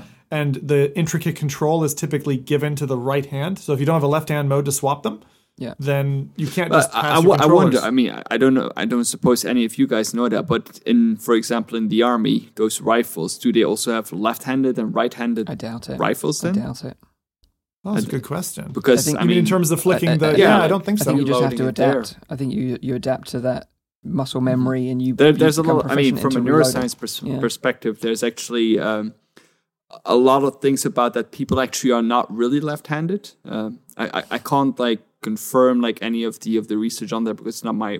But I read a few articles. Is that it's actually from a very early age that children make a certain choice of preference, and because they are not being forced into for example being right-handed, that often they develop a stronger development for their left hand. And that could explain the lower percentage of 10 people. Answering your question, so there are right and left-handed guns, but it says left-handed users get burns and bruises from using right-handed designed guns. For example, Ian is left-handed and shoots most guns left-handed, but most people are right-handed, and most guns are designed with right-handed people in mind. There you go. Yeah. Very interesting. Yeah. Next question was, will there be a train ride in Half-Life Alyx? And they replied, it's quite funny, this one. It's actually illegal to ship a Half-Life game if you don't spend at least a little time riding a train, they said. That's cute. One thing that we were kind of interested about, which we touched on earlier on, when Half-Life Alyx releases, will we be getting the full Source 2 SDK? And this is kind of what we mentioned about modders getting their hands on this game, adding their own levels or game spin-offs, like, you know, Counter-Strike was a spin-off of, you know, the original Half-Life, etc. And they replied saying, we're not currently planning on shipping a full SDK. We'd really like to release one at some point, but it's a ton of work because Source 2 is a new tool set, much of which hasn't previously been released. Any time we spend on it now is also time we could be spending on polishing the game itself, which we think is more important. As a result, we thought it wasn't appropriate to promise anything before release. So it's likely that some tools will be released, which they've sort of confirmed, but the full SDK won't be available. So people will still be able to mod the game, but it just won't be the full suite of tools that we probably want just yet. But probably will come after release, which is still fine. Because people are still making mods for the original Half-Life games now, many years later. So I'm happy that it'll come eventually. And I'm sure, you know, with that mod support, like we saw in Blade and Sorcery, it's going to extend the life of the game a long way into the future. The next one was, you seem confident in releasing the game on time, which is super, super important to me. We touched on this on last week's show as well. How much would you say of the game is done? And they replied, with the exception of some tweaks to the absolute final scene, the game is done. Lots of us at Valve, as well as playtesters, have played through the entire game multiple times.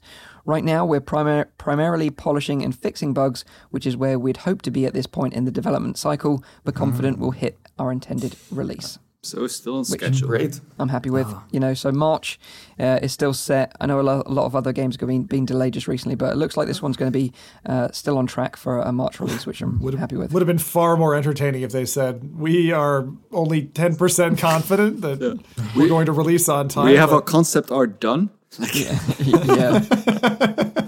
But I'm hoping now, you know, that we're going to start getting some more videos coming soon. Like they keep on talking about releasing videos of different gameplay features and stuff. So hopefully, I really hope they don't. I don't want to see any of this game up until like. You just don't want to spoil it. That's fair enough. Yeah, I'm the same. Yeah, why do you want? Like, why wouldn't you want the story start to finish as they intended? I mean, why would you? I don't mind. Would you want trailers of an upcoming movie that keep coming out? It just gets me hyped when I see stuff. If it's core gameplay, yes, but if it's story driven trailers, no spoilers. Yeah, okay. I'm rather no. Yeah, okay. I don't want to know it. That's understandable. No. And the final question, which I picked out, was: will we be seeing any familiar faces that we haven't already seen in the trailer? And they just simply replied saying yes. So Barney or maybe some of the scientists we know and love could make a comeback for this game. Because obviously it takes place before Half-Life 2. You've got to remember that. I do hope we get to see like the general scientist from like Half-Life 1. He's just every general scientist in Half-Life Alyx 2. It's so funny. When I recorded Half-Life on the Quest, people were saying that I scream like the scientist. Everyone commenting was saying I scream like the scientist, like I voiced him originally or something. Like just a coincidence. So there you go. But also, alongside the AMA, we also got some good news that if you haven't played a Half-Life game in your life, you lived under a rock or whatever. I think Zim is one of those people, aren't you, Zim? No. Oh, no? No. I bought and played the Half-Life games. I can't remember who it was now. I haven't played them from beginning to end. Oh, okay. But you still understand the sort of basic premise. I know the story.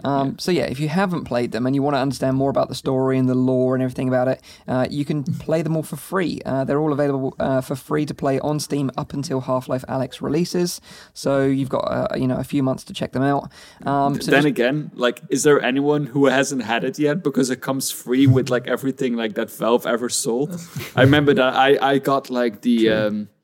I think the Steam controller or something, and I just got like the orange box for free, which contained like everything. Yeah, it's a bargain. It's amazing. But just to let you know, like the timeline, so you got it clear in your mind. There's Half-Life 1 in the timeline, then it's Half-Life Alyx, then it's Half-Life 2, and then it's Half-Life 2 episodes 1 and 2. And Alyx is a key character in episode 1 and 2 and Half-Life 2. So if you want to understand more about her story before you get into the Half-Life Alyx, then you might want to check those out. And so go right ahead, after Half-Life Episode 2, Half-Life 3? We don't know anything about Half-Life 3 yet. No. It is important to note as well, like I mentioned in the beginning about like mute characters. Like Half-Life has been known to have a mute character throughout the series, but this will likely be the first one of the Half-Life series that won't be mute because it revolves around Alyx, which of course, even in the other Half-Life games, is not a mute character, so she'll probably have a voice. And I don't know what to think of that. Like I said it before as well, like I like it when my character is mute because it allows a little bit more immersion on my end. You know, it allows me more to experience it like that. But I mean, it's Half-Life, so I'm not going to complain. Yeah. I think they do it really well, like Arizona Sunshine. I like the kind of overarching narration at certain segments, but not the I'm in a video watching who I'm supposed to be interacting with someone else. Yeah, I prefer it that way because then it feels like it's kind of coming out of you and it's part of the story then. But I'm kind of with you, Rowdy, in terms of immersion. It does allow more for the imagination when you don't hear yourself speaking. I think the most important thing I learned from this AMA is that, first of all, if you want to get rid of a head crab, you can just throw a bucket on it. And the other one is floating hands are okay. It's fine. Yep. And also, just to a note on the floating hands is that although you don't see the rest of the arm, it is actually there. So if you interact with an object with your arm, it does actually interact with it still, even though it's not visible. Yeah. So you can. You mean like knocking over a bottle? Yeah, exactly. Yeah. So and it's still sort of generated, you know, with an elbow and your shoulder attached to the headset and everything else, just like Boneworks, but you just don't see that segment of the arm. Is the way that they described it. So that is Half-Life Alyx, some updates from the development team. Very nice. Next bit of news this week comes from a company called Antilatency. You guys might have heard of them before, as they were one of the very few companies out there that were making six-DOF tracking solutions for like the Oculus Go shortly after it released by adding a little tracker to the front of the headset. They're now working on adding support of their product line for the Oculus Quest, along with many other headsets, of course, as well, that don't have 6 degrees of freedom tracking. This isn't for home users right now. It's kind of mainly for enterprise, location-based experiences, stuff like that. But it's kind of like a nice insight into potentially what we could get in the future from them as a consumer. So they basically have this tracking solution, which at the heart of it is this kind of like a little small form-factor tracker, which they call an ALT. And that stands for Anti-Latency Tracker. So they've got these little ALT trackers. And on board the ALT, they have optics, which has onboard processing for rough sort of tracking, and also an IMU, which is an inertial measurement unit for a bit more precise tracking. In combination with that, when you pair it with their tracking floor mats, it gives you a pretty accurate tracking solution. And it also makes it possible to track these sort of devices and headsets in pitch black or really bright daylight as well. So just to sort of summarize that, you use a little tracker that you put on the headset in combination with a flooring mat that's got infrared sensors in it. And that combined creates this tracking solution. So these floor mats, you can scale them up almost infinitely. So you could create a warehouse scale tracking solution with these mats and these sort of trackers, which is really cool, especially if you have like a warehouse scale VR experience that you want to push out, a bit like the Void, but think even bigger. And if you don't want to use the mats and you want to create lots of like walls and physical items like we experienced in the Dead and Buried VR experience at OC5, where you're covering the floor with physical objects, you could mount the whole thing from the ceiling and have it pointing downwards. So that is an option if you're like a VR arcade out there and you're thinking, you know, you want to create an experience. This might be the solution for you. So sorry, you're saying the mats can be ceiling mounted? So it wouldn't be a mat when it's ceiling mounted. It would be a different solution, but they've got a solution to mount from a suspended ceiling, put it that way. Okay, got it.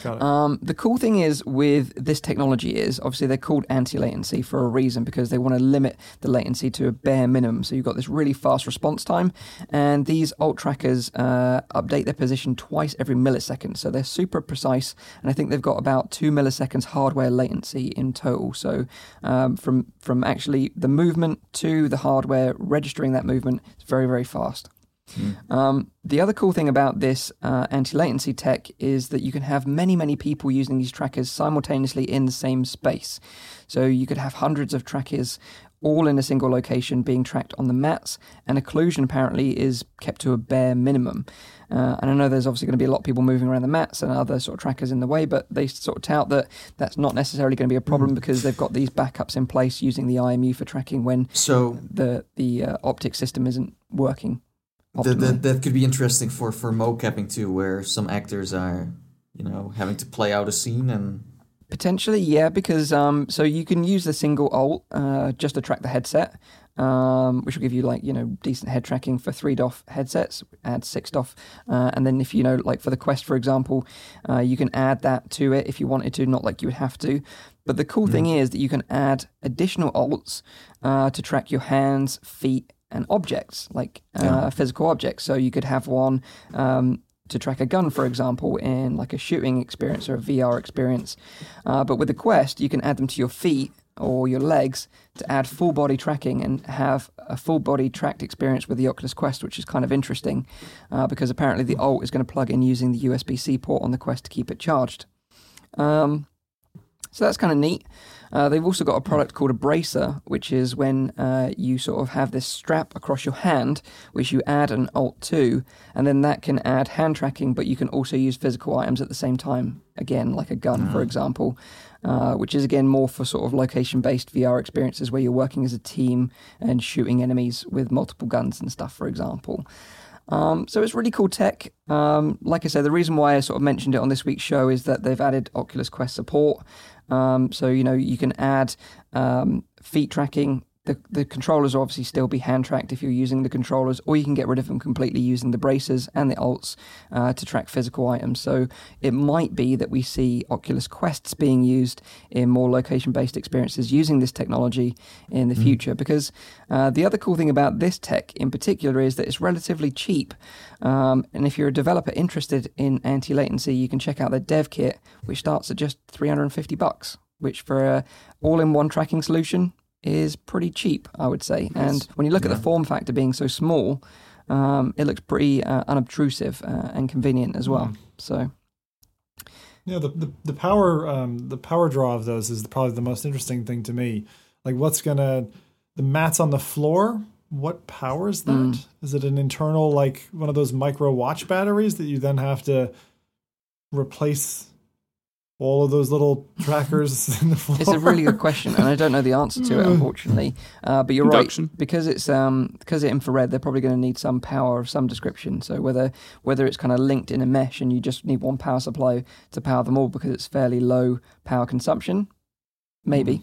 But we don't. So I don't know. An infrared LED light or something, or is it an infrared more receiver, or what is it exactly? It says infrared light, so I guess it's similar technology to what the Oculus Quest controllers use, for example, which is really low power consumption. That's almost nothing. Yeah. Actually, just looking.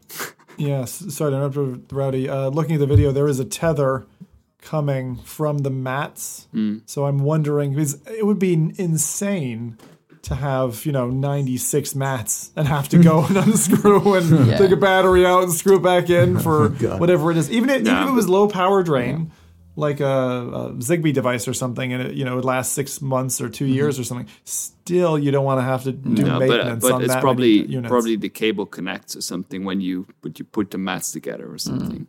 That's what I'm thinking. It's got to be grid, something like that. Yeah. So although it's like enterprise VR location-based experiences right now. It could be something that they sell to consumers eventually to add leg tracking, for example, to Quest, so you can have full body tracking in VR Chat, for example. I think that's the sort of one thing that comes to mind for full body tracking with Quest that people might want. But it's just an interesting concept, I think. And I really like the concept. Aside from the power side of it, which is probably their biggest challenge, having a small form factor tracker with the intelligence. I've not seen him, embedding tracking in the floor yet or before. And the HTC Vive tracker is the most recent similar cousin in the environment that I can remember. So it's good to have something else, because it's been a few years since we've had developers having, you know, something they can toy with. Because those Vive trackers are a puck. Like they're expensive as well. Having bought one recently, stupid expensive. I think it was like 90 quid. I think it was even more. I think it was like 120 quid from what I remember. Oh my God, for one? For one, yeah. So when you've got multiple. Just visit BoxVR, Mike. They'll sort you out. Yeah. Exactly. So that's, and if you have the ones, the first ones, then you have to buy new ones because now they have second ones. That's true. They have two generations. Yeah. Seriously. One has a USB port, which can be used as to power devices as well, but the other one doesn't. I remember someone telling me. But yeah, like the Vive trackers are an expensive solution, but this is a relatively cheap one. But I think they kind of missed the boat with the Go, because I think a lot of people were really interested in this product back then, but they didn't bring it to consumers then, so they kind of missed an opportunity there, I think. But again, like Go was such a short adventure before they could even bring it out. People were already talking about another headset. So. Exactly. I feel like that short. I know Half-Life is the wrong term to use here, but and Half-Life Rowdy's science Half-Life. I don't mean Half-Life the game series, but I mean like the time between a headset being a viable product launched to consumers and the time when they're kind of trying to kill it off seems really short for Facebook/Oculus. I don't know if it's just you guys, but they've pulled more than one thing off the market like pretty fast. Design features, software, headsets. I wouldn't be surprised if they've got like the next two iterations of both Quest and Rift already lined up though now. It's so weird that when when I was in China, I visited a few companies who were still using the Oculus Rift CV1. For me, it felt like an ancient thing. Yeah. For me, it felt like you need to put this in a museum, and I prefer to play with a newer headset. It's weird because in the end, if you think about it, it's still a usable headset. It's still a solid one, and I could also recommend you buying that one if the price is right. Yep. So, but it's also a little bit like the curse of like fringe technology because like things move so fast forward. Yeah. When everyone jumps on, that those things are bound to happen. I think. I just can't play with that stuff anymore. It's so strange. Yeah, no, I have the same. I find someone said it to me the other day, because there's still people who are hanging on and like haven't gone for a Rift S, still have a CV1. It's a notable difference. Going back is not comfortable. It's not comfortable. Yep. So that is anti-latency. Last bit of news. God, this has gone on for so long. I apologize. News. We're screwed. Last bit of news is from the team at White Elk Studio, developers behind the game Covert, which originally released on the Oculus Go, which we've just been talking about. If you're not aware, Covert is an asymmetric VR game in which one player is in VR using the headset playing as the thief, and the other player uses a mobile device or tablet and acts as the hacker to guide the VR player through a series of heists. Nathie and I played this one when I visited him in the Netherlands. Was it like a year ago now? Maybe a bit longer? No, it's been two, Mike. I'm sorry. Has it been 2 years? Seriously? I think so. Definitely 2 years. Oh, my days. Well, we had when is the last time you took a holiday? Yeah, exactly. We had a lot of fun, though, didn't we, Nathie? We played that game. Yeah, no, I really enjoyed it. The only bit that we didn't have fun in is when you were guiding me and the Go battery died midway through our recording. No. There is another thing that you forgot. Oh, and it's like the game was bugged. The game was bugged. Yeah. There was a game-breaking bug in one of the missions that we played that only got patched the day before, but we didn't have an internet connection, so we didn't update the game. Yeah, it was chaos. Other than those two issues, we had a lot of fun with the game. Yeah, we did have a lot of fun. But yeah. So this week, the team released a trailer for Covert, as it's going to be releasing on PSVR on the 25th of February. It looks like the game's going to still utilize the mobile app, which is available for free on both iOS and Android. And it's a lot of fun to play. Coach co-op with your friends. Co-op. But that's not a requirement. You can play with a friend online anywhere in the world, as long as you use something to communicate. So you could use Discord, FaceTime, whatever you want to communicate. And just share the room code with them and play together, which is really fun. And I've done both. It's definitely a game that, like, if you like something like Aspire 1, it kind of feels like that, but co-op. Mm-hmm. It's got some really nice kind of sneaky elements to it, and the app works well. Fun dialogue, cool story. Yeah, I played with my wife. I've played with a friend online as well, and I don't think we've beaten the game just yet. I'd say the graphics are pretty basic, and it looks like they're bringing those same kind of graphics to PlayStation.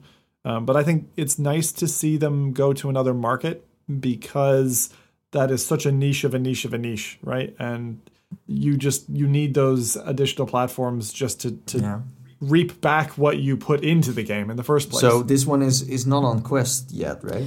No, it's not on Quest. But interestingly, on the White Elk website, they also list the game as available for Rift, which I couldn't find on the store. I have never... so it could be that the game is coming to Rift eventually, or Quest. I hope so, because it kind of seems like a good fit. Sounds like it has not been approved yet, because otherwise it would have already been on the platform by now. Yeah. Yeah, but it's a fun game, and it's a unique concept which we don't see very often in VR, and other asymmetric games like Carly and the Reaper Man, Akron are great examples of other games where you can have a lot of fun playing with someone that's not in a VR headset. And I think this is great as well, like especially with friends and family, you can get them involved in your game, because otherwise you're quite isolated in VR and you can't really play with others. So I think it's a great concept. Tim Cook is listening. Yeah, unless you're Zim, of course, that has like multiple headsets in the house and streams, together and gets everybody in a headset. Exactly. Just entire family. So there we go. Covert's coming to PSVR on the 25th of February. So mark it in your diaries. Sweet. And that is all the news. Only an hour and a half worth of news for you today. So now... hour and 25 minutes of bitching and 5 minutes of news. So now let's pass it to Zim, who's going to take at least half an hour, and then you've got an hour's worth of Nathie's and Nathie's to go to China. So strap in. Maybe, get comfortable. I can go super fast. Sorry. Oh, let's make this a speed round. Like, how fast can Zim do all the releases? Go. How fast can you speak about China? Go on, Zim. Take it away, dude. We'll see how this goes anyway. So... starting off, I've got 4 things to talk about, nice and container, so you guys know what we're going to get into here. 4 releases for you. First one, this is the most contentious of the lot. This is To the Top from SideQuest, launched for Oculus Quest. You buy it on itch for $15, which is around about 12 British pounds. This is from Electric Hat Games and dropped on the 21st of January. Now, why do I say this is quite contentious? Because selling stuff on SideQuest, I think, gets us into hot water, because we start to see a competitor for the Oculus Home store, and we think maybe that will cause problems. But let's talk about the game for a minute. So what is To the Top? To the Top is a surface-bounding, leap-happy, climby platformer. You leap through a bunch of surreal environments and discover challenges where you journey, as the title suggests, to the top. And it's good. And I was going to ask who all has played this. I haven't played this actually myself. So Rowdy, you want to? Yeah, I've played this. Yeah, it's a great game. Mm-hmm. It's one of the more fun climbing games out there, I think. Yeah, I think I've played every other climbing game. And the thing is, it has a real sense of height. I think not all climbing games really have that you have that the fear of height, but they do the speed of falling and all that kind of stuff really well. And the bouncing mechanics are great fun. You know, when you build up the momentum and then bounce, it's super fun. Yeah. So, I mean, I think this is, so far on SideQuest, it's been getting pretty decent reviews since the beginning. I wanted to read out one review, which I liked.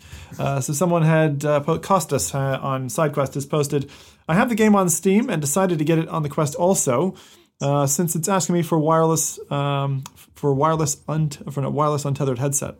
I got it on itch. If you go through SideQuest, it's installed automatically after buying. The game is a straight port of the PC game. It held a steady 72 frames a second without reprojection. Gameplay is exactly the same and, of course, great. Graphics also look very good, the same as the PC version. They've got this kind of abstract comic-like design. Gives you a great sense of speed. Mm-hmm. It's a real shame because I met the developer behind this game at Oculus Connect, the last one, I think. And the game was finished before the Quest even released. For the Quest port of the game was finished before Quest release. So they were all set up for it, and then they just got denied access to the official Oculus store. So it is one of those real sad stories. And I'm glad that the game has a second life, through SideQuest now. And I hope people enjoy it. Because it's so good. Yeah, because it's a fun really game. Good. It's a shame it's not. I mean, I don't know, again, we don't know exactly what the reason for it is. But yeah. Yeah, it's like Windland. Shame. It's quite intense, but a lot of fun. Yeah, but I mean, the climb is on there as well. Is it because it's faster? I mean, it is if you compare Windlands and To the Top to the climb, then both of them are a lot faster paced. Mm-hmm. So maybe faster indeed. Pace. Maybe, yeah. Maybe indeed. So that's it. To the top. Next, this one is my fun one. I'll pop my own bubble there. All right, so I know last time we spoke about the unfortunate news from Valve that Left 4 Dead wasn't coming, but I'm still gripping wholeheartedly onto that logic. So here we have Crash Course, which was originally a Left 4 Dead expansion map that came. Unfortunately, Crash Course has not got zombies in it, but it's got the next nearest thing. It's got American football players. So Crash Course is a free concussion education app, which is a 360-degree video format, 14 minutes long, and you can watch it on YouTube if you want. But they decided to release this on Gear VR and Go, and teaches you about the dangers of concussions, how to recover from them, and treat players if you look for symptoms and all that. Right. So if you ever wanted to ride in the helmet of an American football player, then this is something you can do. And okay. There's a good documentary on Netflix right now. If you like crime documentaries, there's one about Aaron someone, can't remember his surname now, famous for murdering a guy. And he had he was an American football player.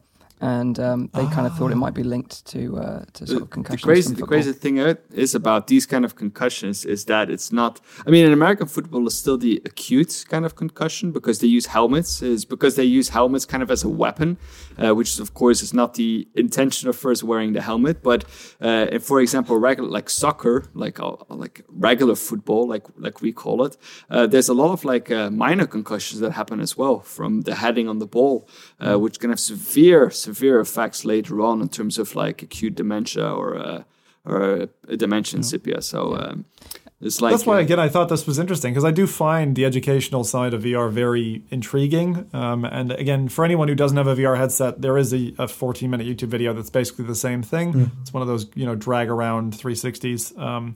But it looked quite interesting to me, and the dangers of concussions, as Rowdy's talking about, is what it plays to. The Netflix documentary, if you are interested and you like murder stuff, is called is about Aaron Hernandez, who was a star NFL player. Okay, thanks. Yeah, I saw it. It was Netflix was pushing it at me this week. Very cool. Worth checking out. Yeah. All right, next one. This one is the 24th of January. We had a re-release on a new platform. Squishies which was previously a PlayStation VR exclusive about a year ago, has come now to PC VR. This game is a bit odd. It's a bit like Marble Maze, Super Monkey Ball. You've got these cute little beasties that you roll around the level. It is a puzzle game, so I know Mike likes his puzzle games. This is reminding me strongly of a game that I still couldn't put my finger on earlier, which was a strategy game, similar level design and stuff. I'll have to look it up. It was in 2016, I think, launched in the UK. This is available for £13, roughly, $17. And this is something that comes with a level editor. So if you want to be able to play your own contraptions or have your friends play contraptions, you can do that as well. And you control the little creatures that you move around the level through push and pull mechanics, get them to jump, fly, and things like that. So if you're into this kind of puzzle game, we don't get that many. It looks a little bit like Water Bears, this one. Water Bears, yeah. It does. Yeah, it's got that kind of cutesy veneer, doesn't it? Some of the mechanics from Final Contraption. Was that what it's called? Contraption. Fantastic Contraption. Contraption. Oh, I was like, Final Contraption sounds like a song. Final Contraption. Launched out for Vive, right? Yeah, awesome. All right. Best news we got this week, in my opinion, in the releases category was Audica. Audica's coming to Quest. Now, it wasn't a surprise after a couple of leading tweets from the dev team. For $30 approximately, if we're taking the PC price, £23, Audica, which is it's kind of like a blend of Beat Saber and an FPS, is what I like to think. Because you start off with a pair of rhythm blasters, which are basically guns that can shoot targets that are coming at you and have kind of knife edges to them, which you can also slice or smack targets. Very good additional take on rhythm VR games. I like to think of the Bermuda Triangle of rhythm beat games as Beat Saber, Pistol Whip, and Audica. Yeah, I think that those three make a good set together. With it coming to Quest, it's gonna be its official launch because it has been very silent around this game. I have not really felt any hype for it, but now it coming to Quest, I think we're gonna see that again. That effect of how much power standalone has. Yeah. Yeah, and I'm really looking forward to it as a fan of Harmonix, the dev studio, who also made Dance Central, several VR. Dance Centrals. There was a VR Dance Central as well. Oh, yeah. It's great if you like singing and dancing and looking like a buffoon. Yeah. And Audica as well, I think, is really nice. I don't know if mixed reality capture is going to be possible on the Quest, but that has a very nice look to it from PC Audica as well. Looking forward to it. There was also some DLC that launched for PC Audica, so if you are both paid and free in the past week, so if you are an Audica fan, then look out for that if you haven't tried that material out. The one thing I'd say about Audica is that it is different from Beat Saber, of course, but what I really liked about it and I found really satisfying was when you do the trails. So it has linked trails where you shoot the first note and then you trace the rest of the trail line. Notes, it's just super satisfying. That is so satisfying in Audica, and they really nailed that. What I didn't like is having to hit those disco balls that come flying at your face. I could have just scrapped that. You found that a bit rough? I could have just scrapped that mechanic, The different levels of difficulty are quite different games. Yeah. I found like Beat Saber just kind of gradually increases in intensity. This is like stepped intensity agree. Jumps, and they change what you have to deal with. Like you said, the slashing is only there, I think, from like the second and third and fourth level up. I just have stuck in my head forever now. Gold Dust. Track in Audica is amazing. Track. Yeah. So those are the quick releases this week. How did I do on time, Lance? You did really good, actually. You did really good. Wow. Yeah. Good job, Zim. So now we've got 5 minutes of Nathie telling us what he's done in China, and we're going to say goodbye. No. So Nathie's been to China. Thank you all for watching. Hey, it was fun. Bye. So I guess, Nathie, maybe because we're going to continue this next week as well, right? We can keep it a little shorter. Yeah. So we have some cliffhangers. Give us some of the highlights or something you want to share with us this week. Yeah. So I actually wanted to cover two things that I experienced VR wise, but let's just cut it to one. Mm-hmm. It's actually a video that I uploaded this week on my channel showing it off. So I've been to China for 2 weeks, mainly to, again, connect with all these companies, learning more about the state of VR in Asia, because Asia has a big impact on what happens in the Western market too, because, they make a lot of the stuff, but they also innovate very quickly. It's a big country, so the scale is crazy. But, so while I was on this adventure, I did spot some awesome VR stuff that I didn't know existed. It wasn't on my schedule. It just popped up in front of me. And one of those things was I was in a shopping mall in Shenzhen. Shenzhen is like the tech capital of China. It's like Silicon Valley in a way. So that's where they make the Huawei phones, and also a lot of iPhones come from there. So that's where they make all the tech from GPUs to VR headsets to everything tech.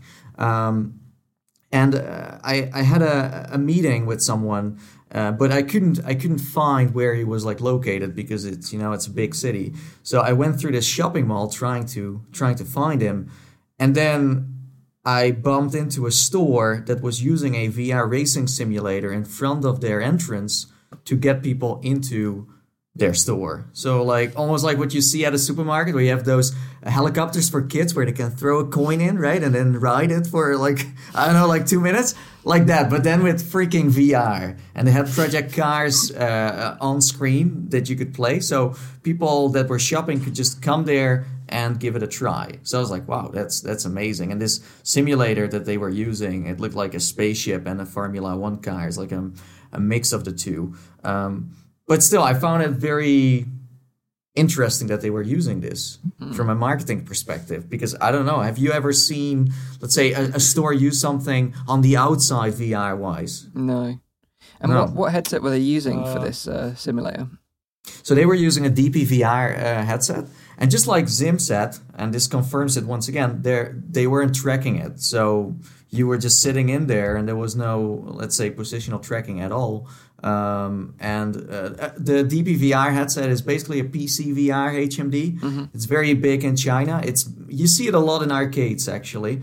Maybe not so much in the United States or Europe, but it depends on what simulators arcades buy, because sometimes it comes as a package. Let's say You are someone who wants to start an arcade in the United States and you buy a certain racing VR machine, or maybe this slide thing that we have seen before, you know, where you slide down this big thing off a building, then you get a DPVR with that. So it's usually getting sold as a package. And the company, is it Deepoon? DPVR. Is the company called Deepoon or something like that? Or no, it's called. It's also called DPVR. All right, okay. Yeah, I've seen that headset called Deepoon, right? Just say it again. Just say it one more time, Mike. Just say Deepoon, please. Deepoon. Let me. Okay, you carry on. Wow, Deepoon. I don't know about that. Okay, maybe, but. I'm like super confused right now. I don't know. So wait, hang on. Did you have to buy a T-shirt in order or something like that in order to ride this? Or was it just free? Now we're getting to the genius part of the story, because just having a simulator in front of your store doesn't mean you're gonna sell the merchandise, because it was a clothing store. Okay, so this is the most awesome part about this whole story. So. When I went to the store, I had to ask why they had a machine there. I wanted to learn more about, like, listen, why are you doing this, right? And then they said, if you, Nathie, ride our VR racing simulator and you can finish the track within 2 minutes, you get loads of discount. And that's it. So basically people can experience VR for free. They can race in the simulator. And if they finish the track fast enough, they can win discount and then use that in the store. But there is more to it, because, as I said, it's a Formula One car, right?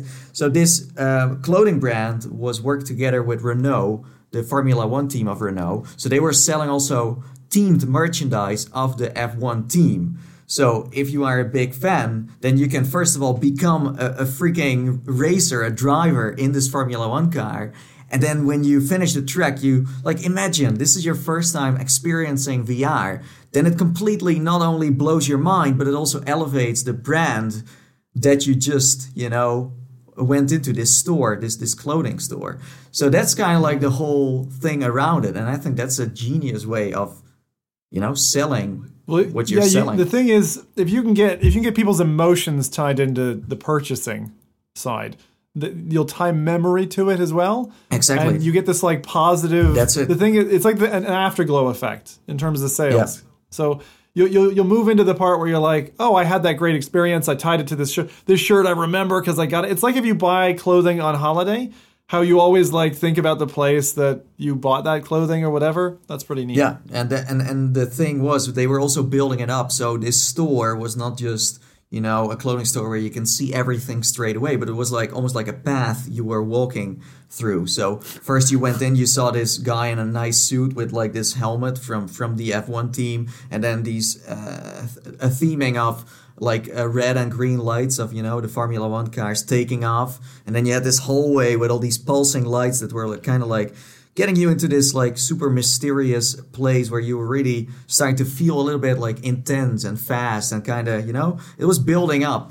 You just had to scan your phone. You had to scan a QR code, and then you would get a ticket. You would show it to them, and then the discount would straight away go to your phone, because here we have, of course, like, you know, let's say a card, a credit card, and we have it on our phones. But in China, they have WeChat. It's kind of like WhatsApp, but it's everything. It's Instagram, Facebook, Twitter. It's how you pay. It's your social life. It's everything is in one app, where we are talking about... It sounds like a nightmare.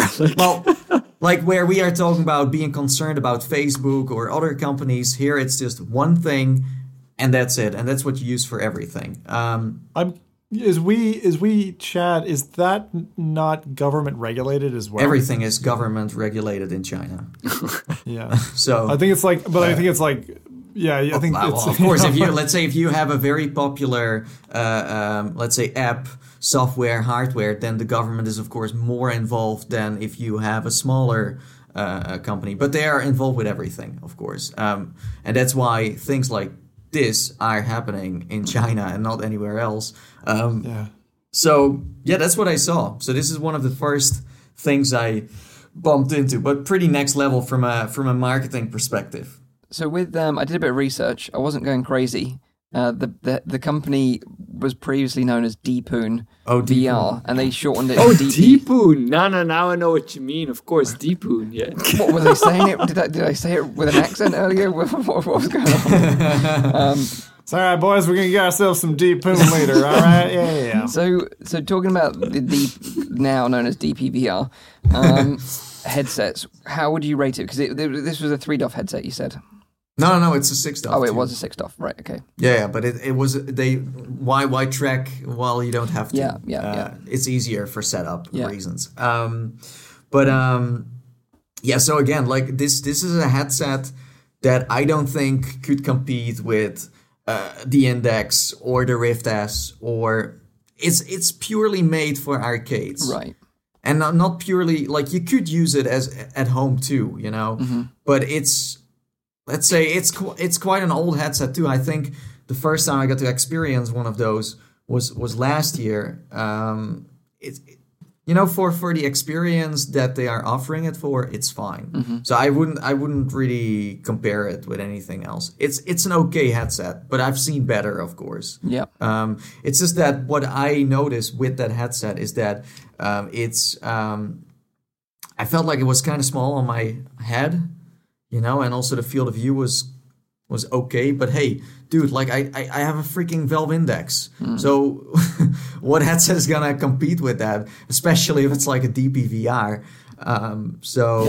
No, it's the right choice. It's an okay headset. And every time I was riding a simulator, I was putting it on. It just does the trick, you know, tracking-wise, everything. It's good. Yeah, looking at their website, DPVR website, one of their latest headsets, which is a standalone headset, it has the new Snapdragon XR chip in it, which is quite interesting.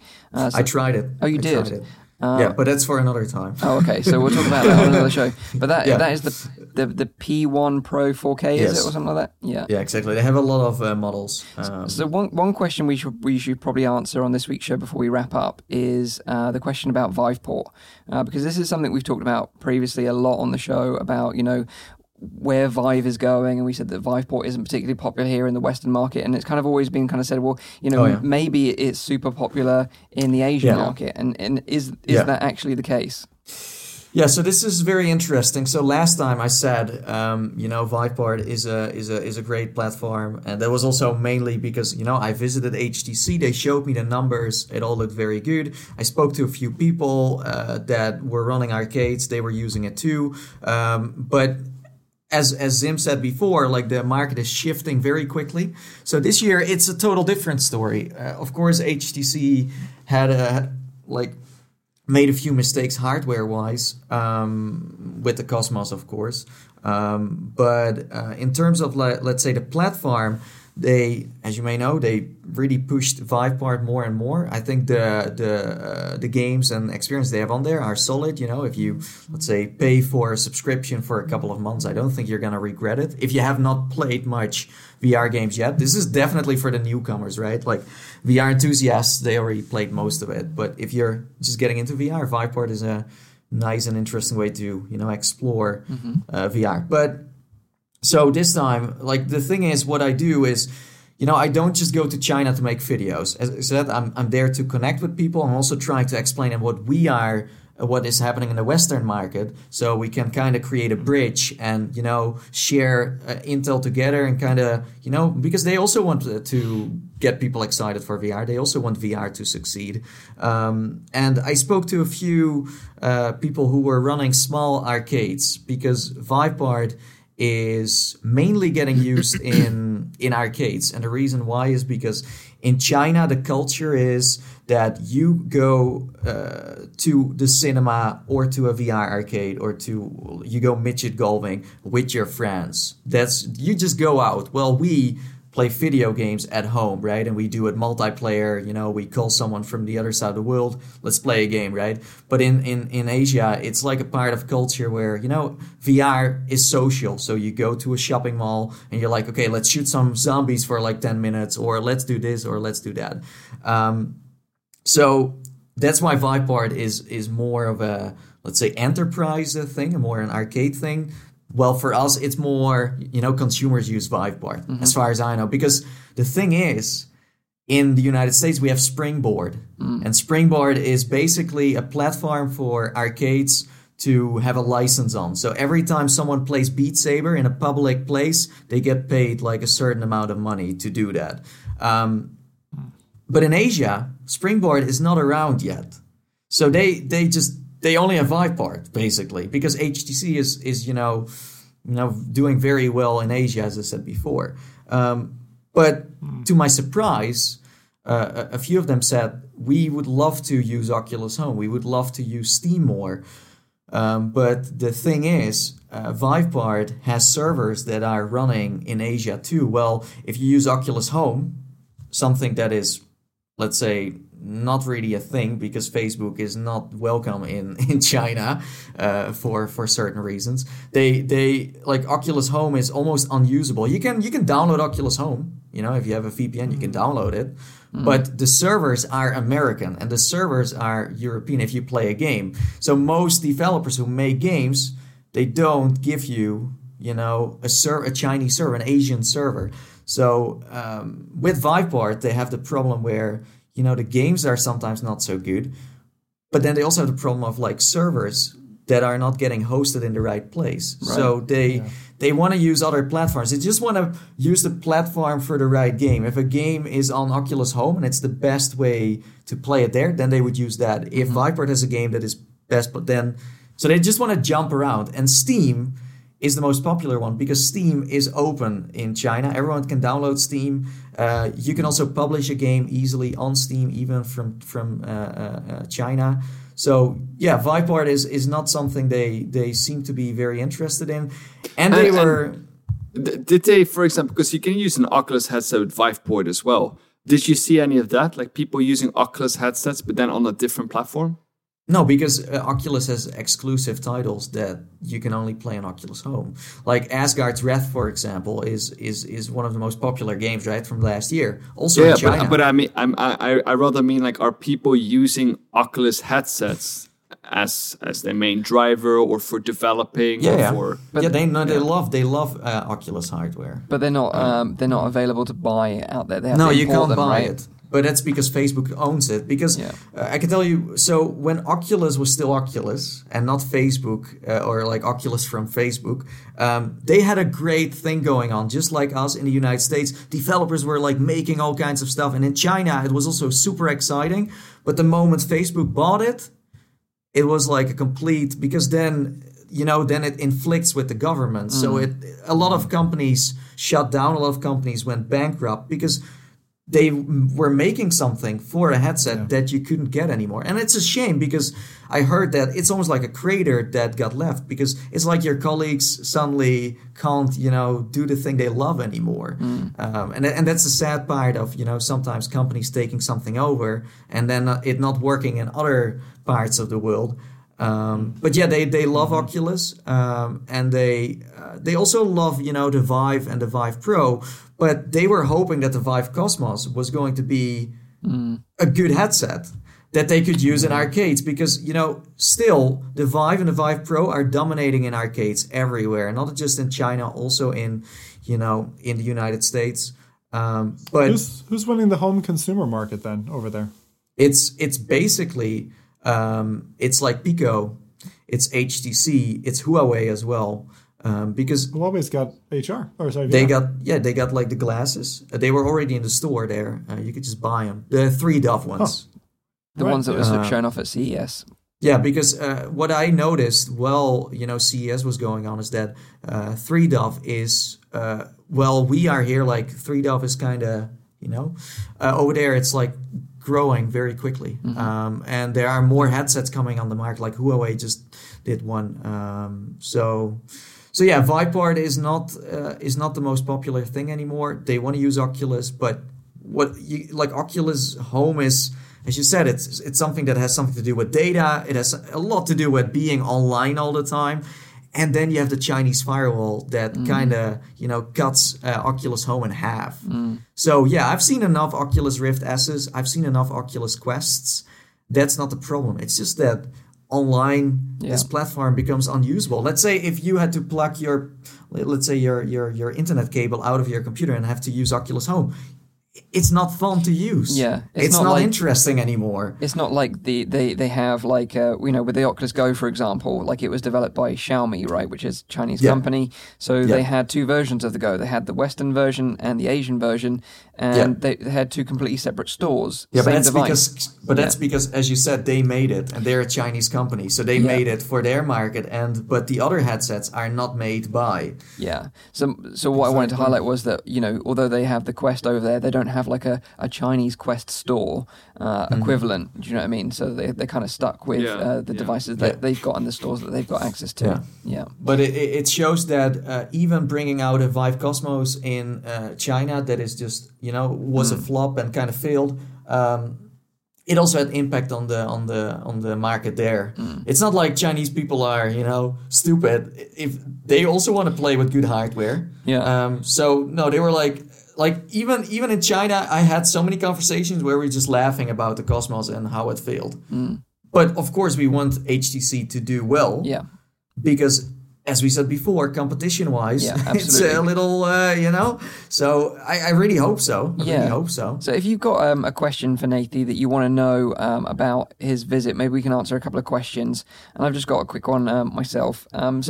So obviously we've got the Quest here, which is very sort of cutting edge. Everyone loves it. Standalone, which is the main sort of attraction as the sort of mainstream sort of adopt this headset as their first VR headset. But is there like an equivalent in China right now that is like, would you see in your eyes as a competitor? No, there is no competitor yet. I did hear that there are companies working on standalone. Pico, one of them, right? Well, but that's they are more focused on enterprise. So I don't think they're going to be the ones that.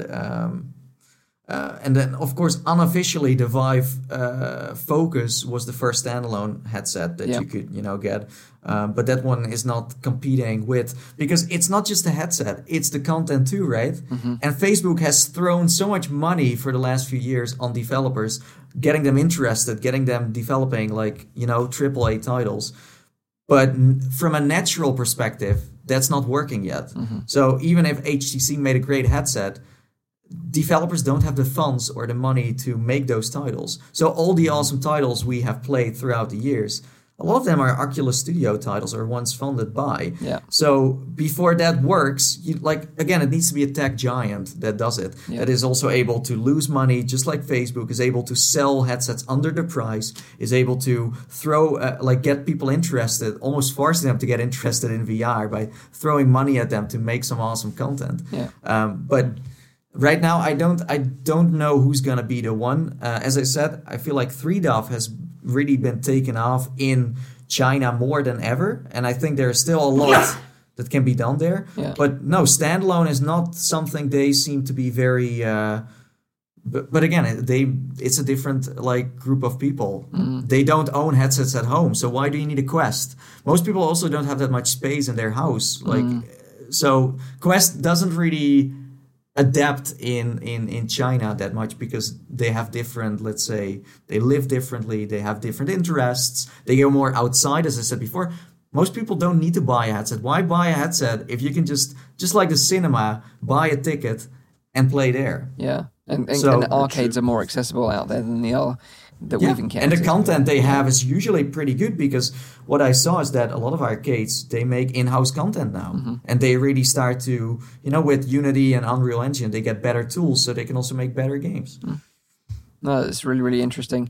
So let's have a look and see if they've got any questions from the chat, and we'll sort of round up. Because obviously we want to hear a lot more about your adventure there, but we're sort of, obviously noticing the fact that the show's dragging on a little bit now. So we'll wrap up the show this week, and then I'll make sure we spend more time giving you a clear window to talk about other stuff on next week's show, and we'll sort of strip back the news a little bit. So just a reminder, This is a weekly VR, AR, and MR talk show, live streamed every Saturday on YouTube, Facebook, and on Twitch. We use Restream.io to make all this possible. Without them, we couldn't be able to push the stream to multiple platforms at the same time, so we appreciate Restream's help. You can also catch the show live in VR using big screen TV, share a room with up to 8 other people, chat amongst yourselves during the show. A lot of people really enjoy that way to watch the show, so if you're watching in big screen TV right now, thank you. We really appreciate all your support. The show goes live at 7 p.m. in Europe, 6 p.m. in the UK, and 12 midday in central US. You can also check out the audio version, which is available on iTunes, SoundCloud, and Spotify, which Rowdy works really hard on making sure it sounds crystal clear for your beautiful ears on your commute or on your travels. And also I'll do Nathie's bit and say like and subscribe to the YouTube channel. Hit that thumbs up. Yeah. You've done that very well for the past couple of weeks, Mike. I can hear him in the back of my mind. Yeah, you can hear me saying that. Amazing. Can anyone figure out this this question? Dental VR says, how does PAVE does in China? Pavlov. Pavlov? How does PAVE does? I'm not sure. So I guess that kind of is a nice segue. Is like, is there a popular Western game that they really love out there? Maybe, you know, do they really enjoy Asgard's Wrath, or is like Pavlov one of their favorites, for example? No. Just the games we like. Mm-hmm. Oh yeah, like Asgard's Wrath, extremely popular. Lone Echo, of course, Arizona Sunshine. Yeah. They are super excited for Half-Life Alyx. Mainly because, again, it's coming out on Steam. And they can access that. Yeah. It's not like they don't know. It's like they know, they have the numbers, they know what's popular. Yeah. Because they're users just like us. The community, let's say the dedicated VR community, is like super up to date with everything that is happening. Yeah. So more, maybe it's funny, like they're more updated of what's going on at our place, but the other way around. Oh, PSVR. PSVR. So what was the question again? I forgot to know. PAVE do in China. How does PSVR do in China? How does PSVR do in China? So again, like people like to play outside of the house. So they're not very used to owning a computer or a console. And also Chinese people, they are, super busy with work and stuff. So they don't have that much. It's not in their, let's say... culture. Yeah, but also like when you come home, you want to play a game in the evening. They do other stuff. It's just something that is not the youngsters do. But let's say people are between like 30, 40, 50, whatever. They don't do that stuff, or not everyone. Plus, PlayStation is officially now getting sold since 2 years. Before that, you could not get a PlayStation in the stores. Oh, wow. Because again, there's software on it, all needs to be checked, it all needs to be adapted to. So now, it had a slow start where we know PlayStation since the 90s.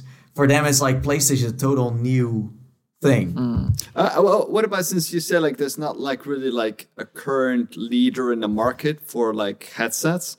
Well, have you seen Pimax a lot around that? Because I mean, they've been pushing in Europe a lot, but they have a base in China. So no, but again, the people they want to have good hardware, and they are also not everyone is a big fan of what Pimax does. Plus, Pimax is extremely high end.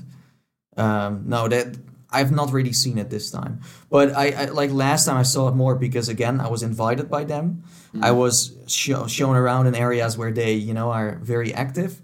Funny enough, I have not seen one Pimax, not one. Really? Pimax. No, not one Pimax in 2 weeks. That's interesting. There's a great final punctuating question here from Hussein that says, are Chinese girls more into VR than in the West, where it is male dominated? I have no idea. It's again if you go with friends to an arcade, or then I'm sure there is more activity in that sense. Yeah, because I've seen sometimes girls going to an arcade and they were like, oh, what is this? And then they are also more into trying things, where we are usually, we tend to skip things because we're like, I don't know about this. So they just walk by. Well, Chinese, they really want to, they want to try everything. And to kind of sum it up, So you're saying that the girls over there like to try a lot of things. I knew you were going to spin this that way. Yeah, you could tell. But kind of to sum it up, as you may know, I'm a big fan of Tesla, right? Mm-hmm. And I've been to many stores. I've been to the Tesla store in my own country, also in the United States, now also in China, because Tesla, has a big presence there. But what I noticed, the difference is that when I went to the United States, people look at the car, they talk to each other about it. They usually don't, they maybe go and sit into the car, but most people just watch from a distance. But in China, people opened everything, trunk open, the front open, touching all the, they were like lining up to try the computer. You know what I'm getting to? They like to get hands-on with stuff, yeah. So they're like, and that's why the adoption of VR will go faster there too, because they're more open-minded to try these things. Exactly. Yeah. And maybe you should give us a little sneak peek of what you might be talking about next week. Yes, sure. You visited some interesting companies while you're there, right? Yeah. So I will. I think what I will be doing is I will be talking about a Beat Saber multiplayer machine. Mm-hmm. An unofficial one, a bootleg machine that I don't think the Beat Saber team will be very happy with that it's getting sold, although it's really fun to play on. And maybe I should also dive a little bit deeper into what Catwalk VR is up to. Yeah. So treadmills and also other locomotion methods. Nice. Awesome. Cool. Yeah, so like I said, I'll make sure that Nathie's got plenty of room to talk about those topics on next week's show. I hope you've enjoyed the show, even though we have dragged on a little bit. It's great to have Nathie back on the show, so welcome back to the show, dude. Same. Already, and it's so nice to be back. I really missed it. 2 weeks is freaking long. It's a long time. Dang. Yeah. But obviously you won't be waiting that long. We'll be back this time next week. So have a great week in VR. Take care of yourselves. And bye-bye for now. See you later.